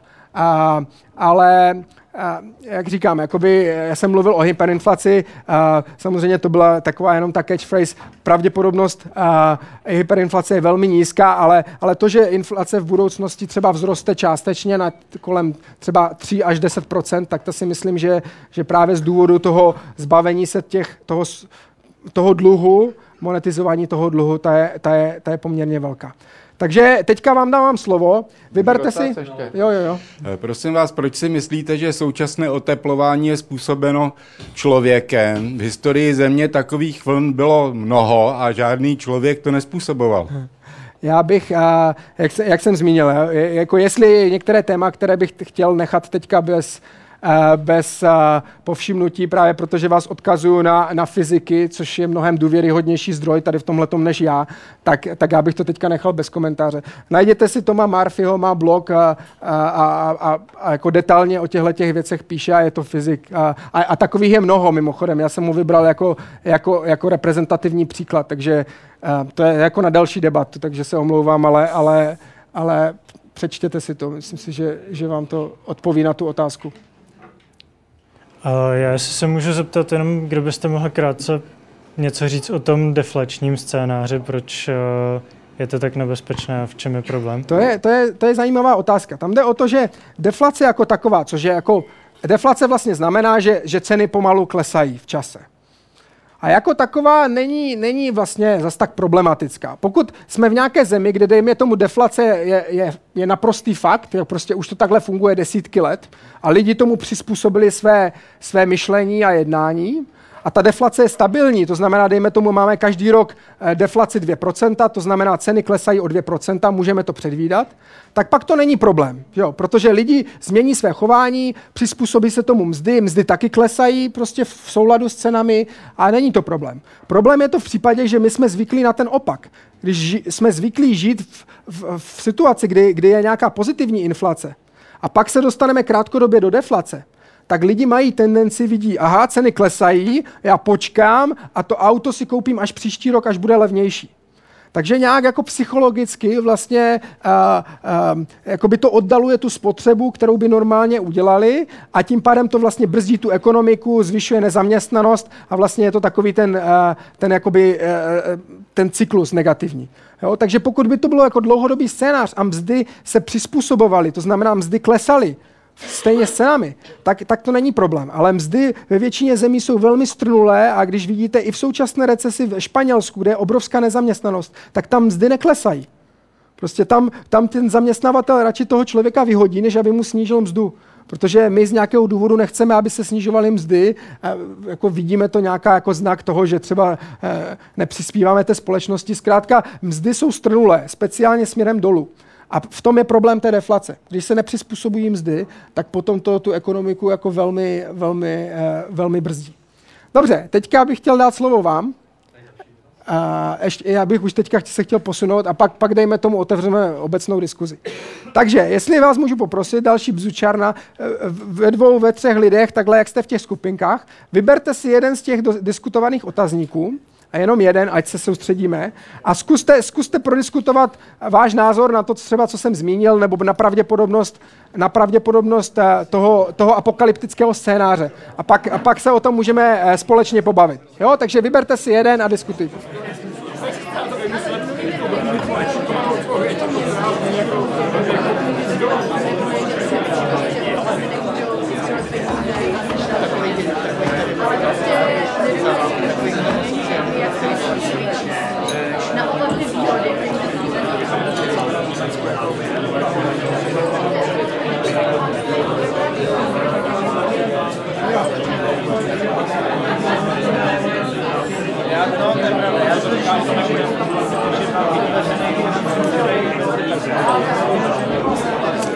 Dobře, uh, takže jestli vás, jestli vás můžu přerušit, jestli vás můžu přerušit, jestli vás prosím, jestli vás můžu přerušit, protože, jestli vás můžu přerušit, protože vrozená zvědavost mi nedá, abych se nedověděl, co si, co si o tom myslíte, takže chtěl by někdo uh, artikulovat názor své mini skupinky na některý z těch otazníků. Speciálně pokud je třeba v rozporu s tím, s tím co jsem tady, o čem jsem mluvil. Ať se poperem, já už jsem si na vás vyhrnul rukávy, takže...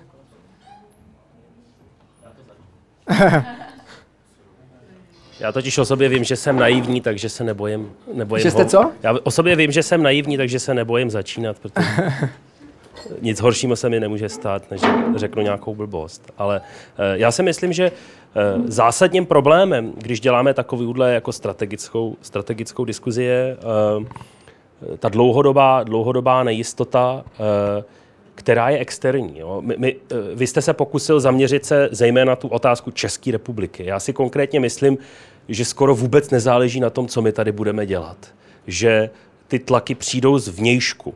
Pokud už se budeme bavit o celé Evropské unii jako, jako celku, to už je jako dostatečně uh, celek s velkou setrvačností, tak tam už by, možná některé strategické rozhodnutí, nějaké strategické reformy a tak by na, nás mohly dovést do toho bodu, kam chceme do toho roku 2040 někam třeba dospět. Uh, ale myslím si, že v podstatě největší, největší vliv na to, co se ve světě budou, bude dít, budou mít oblasti, které zatím nehrály tak velkou roli jako, jako je narůstající Čína, jako je Jižní Amerika, který, eh, nevím, nějakým způsobem nás můžou zcela ovlivnit. Před 27 lety, eh, kdybyste dělali nějaký takovýhle analýzy v téhle zemi, tak Takže můžu, těžko můžu tady říct, tam- čerpat tam- na, eh, na názoru ostatních, takže mi to trochu připadá, a aniž bych se vás chtěl dotknout, takový, jsem teďka nedávno byl na, na Duškově představení a pátá dohoda a on tam mluví, to vlastně je nějaké schrnutí moudrosti eh, Toltéku, což je takový astécký kmen a on tam mluví právě o takovém tom syndromu prostě oběti, o tom, jak se vlastně neustále a u, u těch malých zemí se to projevuje ještě, myslím, víc než u těch velkých, jak se neustále stylizujeme do té role, že vlastně eh, nic není v naší kompetenci, na vš- za nic nejsme zodpovědní, protože to je vždycky někde zvenčí. Jo? A souhlasíte jakoby s tímhletím názorem? Myslíte si, že naše budoucnost je determinovaná někde prostě v Německu, nebo, nebo, to, nebo to máme z velké míry ve vlastních rukou? Vlastních. Třeba Těžko říct kde, protože dneska se řekne Německo, ale před deseti lety bychom neřekli Německo. Já jsem myslel, jak jste řekl, těžko říct, těžko říct, kde to máme, tak jako, že to nemáme ve vlastních rukou, ale Na druhou stranu některé věci, některé věci jsou takové, eh, prostě pořád to budeme, pořád to budeme opakovat, budeme říkat, že Evropská unie je levicová, je levicová, jo, už jsem u toho, že je levicová a že, eh, eh, že eh, vlastně, vlastně to sem přišlo ze, ze západu a tak dále, ten socialismus novodobí a tak jestli dále. vás můžu poprosit všechny o, o pozornost, ať, ať slyšíme, co, co říká tady řečník. Já jsem ještě chtěl uh, navázat na tu myšlenku, jak je to s tou košilí a kabátem a s tím jídelníčkem. Ano, protože nikdo, si, nikdo nemůže ordinovat jídelníček celému státu, ale prostě jídelníček je individuální záležitost. Ale zase je pravda, že to má spoustu komplikací, uh, komplikací protože če, když se jde pora- poradit s, s jídelníčkem a dost, uh, s lékařem o jídelníčku, tak, nastane dos, uh, tak uh, prostě nastanou různé případy, uh, nějaká okresní gastroenterologická ordinace, kde ten lékař nemá mnoho pacientů, je trošku, je trošku eh, vzdělanější, trošku ochotnější k těm pacientům, eh, jde k něm blíž a je trošku dražší. Pak se najde, eh, pak se najde podobná or, ordinace v Já- krajské vám můžu do toho nemocnici, skočit, my kde jsme- je málo času a luxusní vybavení, který tam ten nemá. Jasně, a pak je jsme samozřejmě mluvili o- čínský šaman, který to neřeší lékama, ale dietou a bylinkama a tak dále a řekne, že léky a cukr a káva jsou svinstvo a když upravíte tohleto, tak nepotřebujete ani ten inzulín. No, já, já bych to ale jako uvedl na pravou míru. My jsme tady nemluvili o, o nadváze konkrétního člověka, my jsme mluvili o nadváze veřejných financí a to je, to je instrument v rukou státu, který, který mají pod palcem politikové, kteří nějakým způsobem realizují vůli nás, nás voličů. Takže to, to, na, na to bychom se neměli dívat na, jako na jeden subjekt, ale jako na, na, nějakou, eh, na nějaký celek a, a, a troufám si tvrdit, že je v naší moci ovlivnit, kam, kam ten systém bude směřovat, pokud se eh, tak nějak o to společnými silami zasadíme. Já bych tedy podpořila tam toho prvního kolegu, prvního pána, protože jestli si matně vybavím, tak když začala hypoteční krize v Americe, tak jsme tady ještě slyšeli od nejmenovaného politika, že Česká republika je uh, ostrůvek v v Evropě, v jisto, ostrůvek Jistoty. jistoty. v srdci Evropy. Já si myslím, že asi nepochybujeme nikdo o tom, že ta krize se odrazila i u nás na trhu s nemovitostmi, ať se nám to líbí nebo ne. A myslím si, že propojení naší ekonomiky a propojení bankovního sektoru a penzijních fondů je natolik úzké, že uh, aniž bych chtěla snižovat uh, naši možnost něco ovlivnit nebo uh, naše podceňování, tak zároveň se domnívám, že opravdu nelze tohleto ignorovat. Já, to, já s tím naprosto souhlasím, co se týče těch krátkodobých nějakých cyklických výkyvů. To že, to, že my, to, že máme současnou recesi, je z velké míry, eh, nebo eh, něco z toho jsou jakoby chybné politické kroky v poslední době, ale z velké míry je to ovlivněno vlastně eh, negativní situací všude kolem nás. Ale mé zaměření a všech těch čtyř otazníků bylo, bylo dlouhodobé. To znamená, nic z toho, co jsem řekl, není specifické ani Česku, všechno se dá aplikovat na, na vyspělé země jako celek a nic z toho vlastně není, uh, nebylo o těch krátkodobých cyklických uh, výkyvech. Dokonce i když jsem mluvil o tom růstu, tak jsem zmínil, ano, krátkodobě, dejme tomu, uh, jsme, jsme v područí té, té celkové globální situace, ale dlouhodobě právě to pojítko skrz veřejné finance, které máme my ve své moci, tak, uh, tak, tak je právě na ten, na ten růst a samozřejmě potom tam jsou ty další vlivy, třeba, uh, třeba ty fyzikální limity a tak. Takže, takže ano, souhlasím naprosto, co se týče jako krátkodobě, uh, tam tím, že jsme malá otevřená ekonomika, tak jsme vlastně v područí té globální situace, ale co se týče dlouhodobě, tak si myslím, že máme pevně, pevně zodpovědnost prostě za vlastní, za vlastní osud. Jestli můžu, uh, jestli můžu jenom schrnout, než abychom se dostali k té diskuzi, tak, tak tady je takové schrnutí teda mých odpovědí. To znamená, čeká nás bankrot veřejných financí. Moje odpovědi nebudou samozřejmě jednoznačné, protože tam vstupuje spousta faktorů, ale, ale troufám si tvrdit, že pokud razantně ne, nezměníme jejich nastavení, tak téměř s jistotou ano.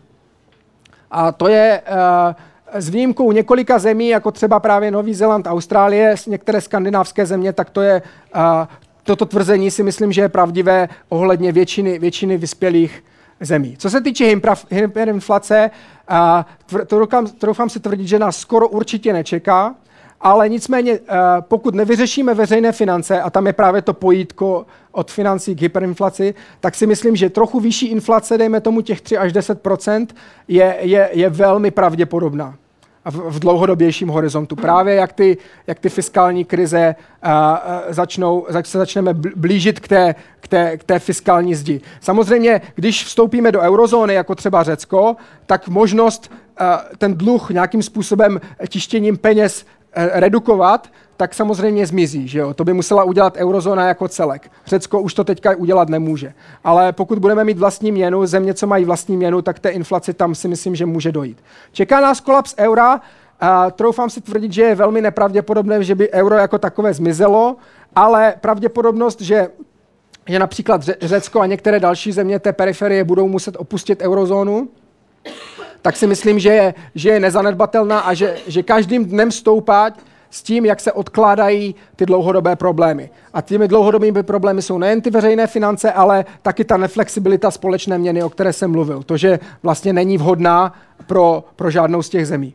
Čeká nás nulový ekonomický růst a teď se dostáváme právě k té perspektivě. Z krátkodobého hlediska, pokud, až se vyřeší ta současná krize, a, a, teda dokud se nevyřeší ta současná krize, tak, tak, a, tak nás pravděpodobně čeká stagnace.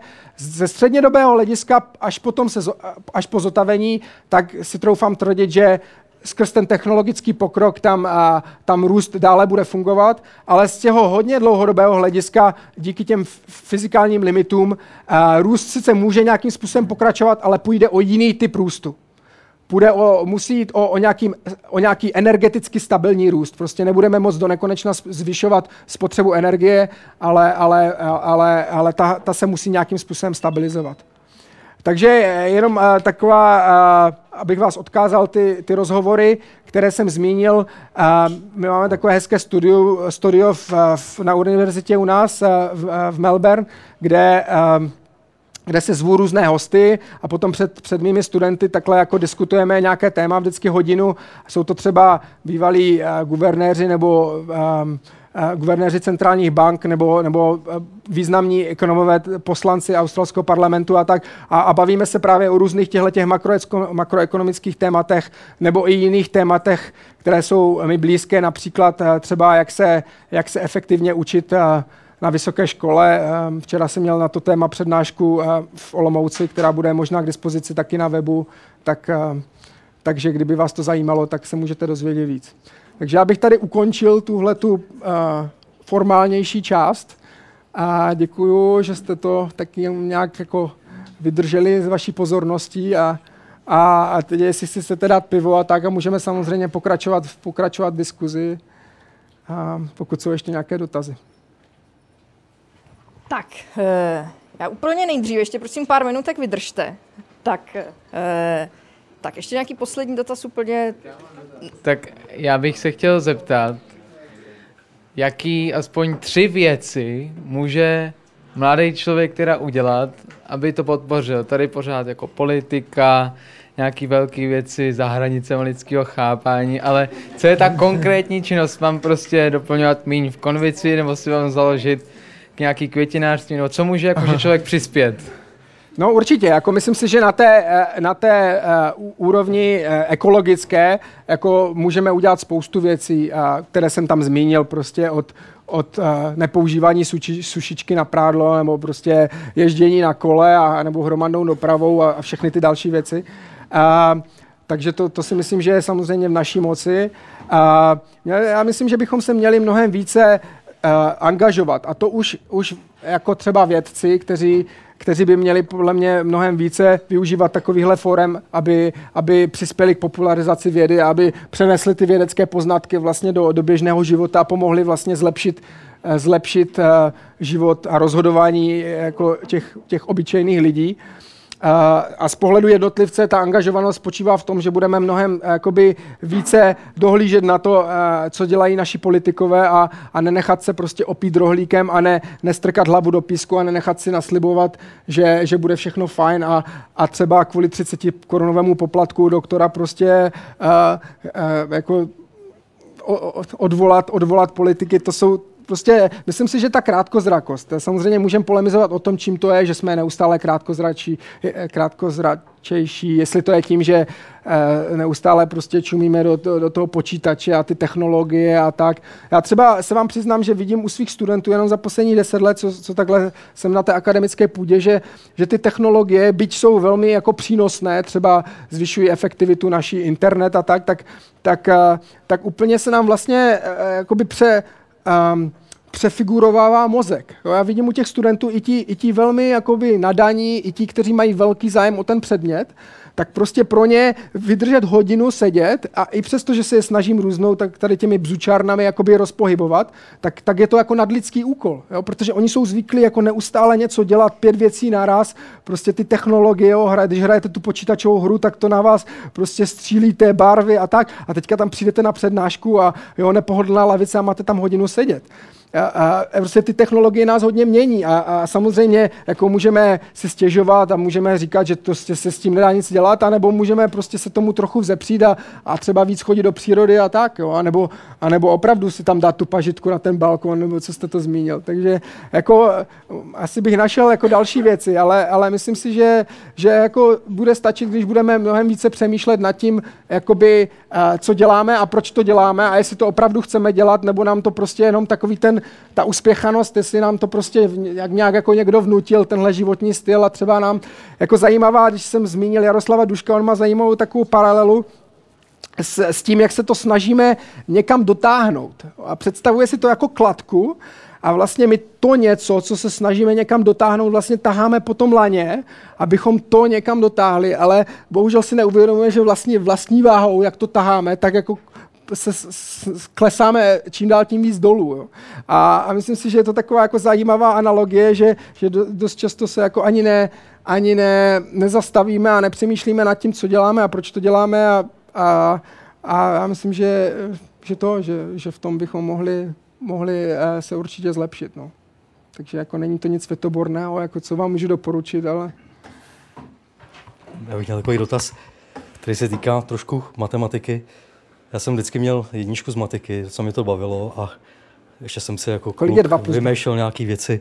A to je jedno, ale prostě když jsem se koukal na Evropskou unii a teď jsem koukal, jako kdo se tam vlastně jakoby toho projektu účastní a teď jsem si říkal, tak fajn, tak jako tak v té rodině je člověk, který chodí do práce, jako spoří, tamhle si řekne, prostě tady dám peníze sem, tam dám sem a teď v té rodině zároveň mám feťáka, hazardního hráče prostě a další jako, jako lidičky, s kterými musím žít v té rodině. Každý to má prostě jinak. Teď každý má prostě jiný důchodový systém, má jinou, jinou já nevím, politiku fiskální, jinou, jinou, nebo to možná už ne. Že, Já se radši budu ptát, kdo je to ten feťák, abychom tady ne, jako nebyli ale, osm.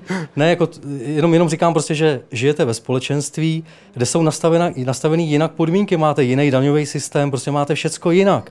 A v tomhle tom jak teda můžete fungovat, jak to může vůbec fungovat, to prostě nemůže fungovat, to musí kleknout. Tam prostě není, není, není z toho východisko, to je jedna věc. To je, to je otázka jakoby matematiky. Jo. Pak je další věc, tady kolegyně říkala, že něco, něco ohledně, já nevím, trhu s nemovitostma. Pokud já jako si přečtu něco na internetu, tak se dozvím, že 90% trhu nemovitostí vlastní Rusové v České republice. Takže se tady držejí možná ceny trošku jinak, než jak je trh. Jako, jo. To je jenom tak jako odbočka. A pak eh, další věc je, která se týká jakoby nastavování cen v této republice. Protože když, když bydlíte v bytě, který je, uh, nedej bože, obecní nebo prostě patří někomu, kdo tady zvyšuje jakoby nájemný, tak si jako zjistíte, že přestože vy nic nedostáváte, tak jako neustále se vám něco zdražuje. A teď ale všichni jako pijeme tu vodu, že a ta voda se každý rok zdražovala o 20%. Já jsem z toho ročníku, který si pamatuje, že mě stála voda 40 halířů, že jo, dneska mě stojí, já nevím, 60-80 korun, já se, jo, za, za těch pár let. Jako. Takže se tady vytvářejí jaksi ceny, které neodpovídají jakoby realitě, protože někdo třeba, já nevím, na tom trhu možná si to umí zařídit, je tady korupce, Můžu- prostě a, jinak a tak dál. Rozumíte, o čem, o čem asi, asi Určitě, mluvím, určitě. jo? Takže jako tady jakoby nastavit nějaký normální podmínky je velmi složitý, jo. A Já, jako já, teda, já odpovím nejdříve Pardon. na tu poslední otázku. Pokud te, vy jste vlastně narazil na, na srovnání cen, a to, dost často se mluví tady o zdražování, mnoho lidí, jako slyšíte to v médiích. Eh, Asi nej, nejlepší, eh, takový jako nejvizuálnější pomůcka, která nám pomůže v tom eh, porovnávání těch cenové hladiny a to, co si vlastně za ten výdělek můžeme koupit. Eh, Nějaký člověk udělal eh, web, který se jmenuje zakomunistu.cz, kdy vlastně porovnává ceny jednotlivých potravin a dává je do souvislosti s tou mzdou. Což, co, už jste nezmínil, to je samozřejmě, ano, mnohé potraviny jsou dražší nebo různé výrobky, ale to, že průměrná mzda v roce 1989 byla 3000 a nyní máme průměrnou mzdu, nebo nechci říct průměrnou, medián mzdu, to znamená střední mzdu 21 tisíc, to znamená, ta vzrostla sedminásobně, tak to je třeba vzít úvahu, že jo? protože nejde jenom o ty, o ty ceny, ale jde taky o tu, můžu to dokončit. Pardon, já vám jenom, jenom přeruším. Jako t- Ne, vy já- řek, řeknete sedminásobně. Jako já se opravdu musím zarazit, protože mlíko mě stojí, já nevím, minimálně desetinásobně, voda mě stojí dokonce dvoutisícnásobně. Tak jako o čem se tady bavím? Jako, Můžu, můžu vám... Můžete pokračovat. Eh, Jestli tady má někdo přístup na web, může, může se podívat na www.zakomunistu.cz. Tam berou, eh, tam má všechny, všechny ty základní potraviny od rohlíku přes prostě uh, Radegast, nebo možná Plzeň, prostě všechny ty potraviny. A co uvidíte, že, že ta, to, kolik si jich můžete koupit za svůj příjem, u drtivé většiny, potra, eh, u drtivé většiny výrobků, s výjimkou právě těchto těch regulovaných věcí jako voda, elektřina a tak, poklesl. eh, eh, To znamená, my si můžeme koupit mnohem víc reálně těch výrobků, než jsme si mohli koupit v roce 89.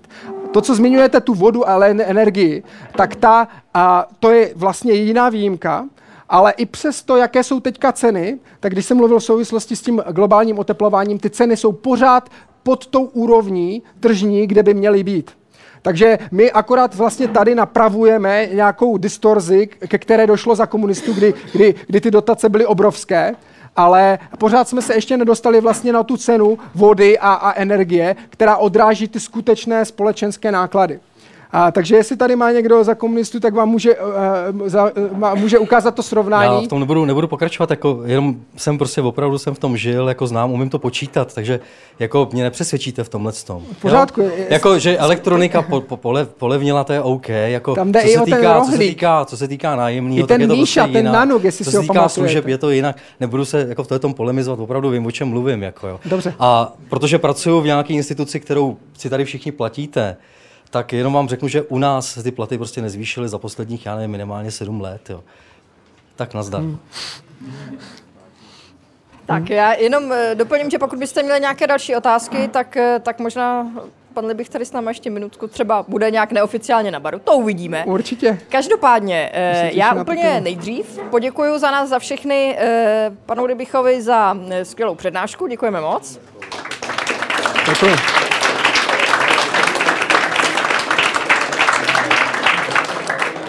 Díky, že jsi přijal naše pozvání, protože eh, k, nejsi v České republice příliš dlouho a na dlouho, pokud se nepletu, eh, vzhledem ke svému působení v Austrálii, takže si moc vážíme toho času.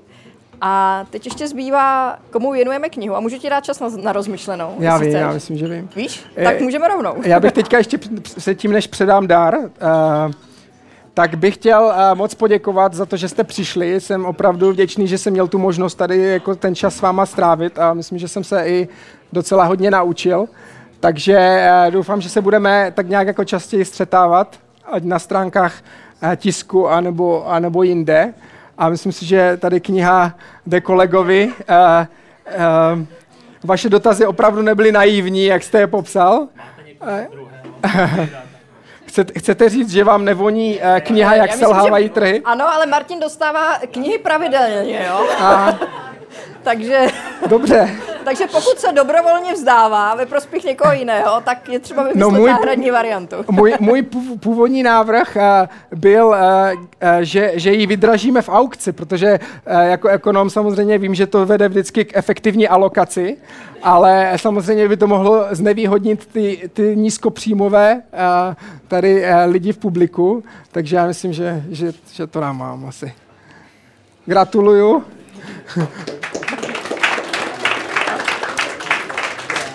Tak a dovolte mi ještě pár slov na závěr. Eh, eh, jak jsem říkala, tak, eh, tak z našeho dnešního večera bude pořízen nejen zvukový záznam, ale také obrazový záznam. Takže já tímto děkuji týmu slideslive.com za spolupráci. Na, na webu Slides Live najdete nejen záznamy předchozích Science Cafe, včetně prezentace hosta, eh, ale i různé další zajímavé přednášky, takže tento web doporučuji vaší pozornosti. Stejně tak vás zvu na naše online kanály na web sciencecafe.cz, eh, na Facebook, tam jsme jako Science Cafe Czech Republic a eh, také na Twitter a, a díky vám, kteří jste tweetovali, taky jsme to zaznamenali, takže skvělý. A e, budu se s vámi těšit na viděnou opět e, po letní pauze, čili e, uvidíme se opět druhé úterý v září. E, téma bude včas zveřejněno na našich webových stránkách. E, a pokud se vám naše dnešní Science Café líbilo, tak budeme rádi za příspěvky na dobrovolné vstupné tady do takové oranžové kasičky e, na baru. Tak já myslím, že to je asi vše. Díky moc, že jste dorazili, že jste se ptali. Přeji vám hezký zbytek večera, pěkné léto a na viděnou září.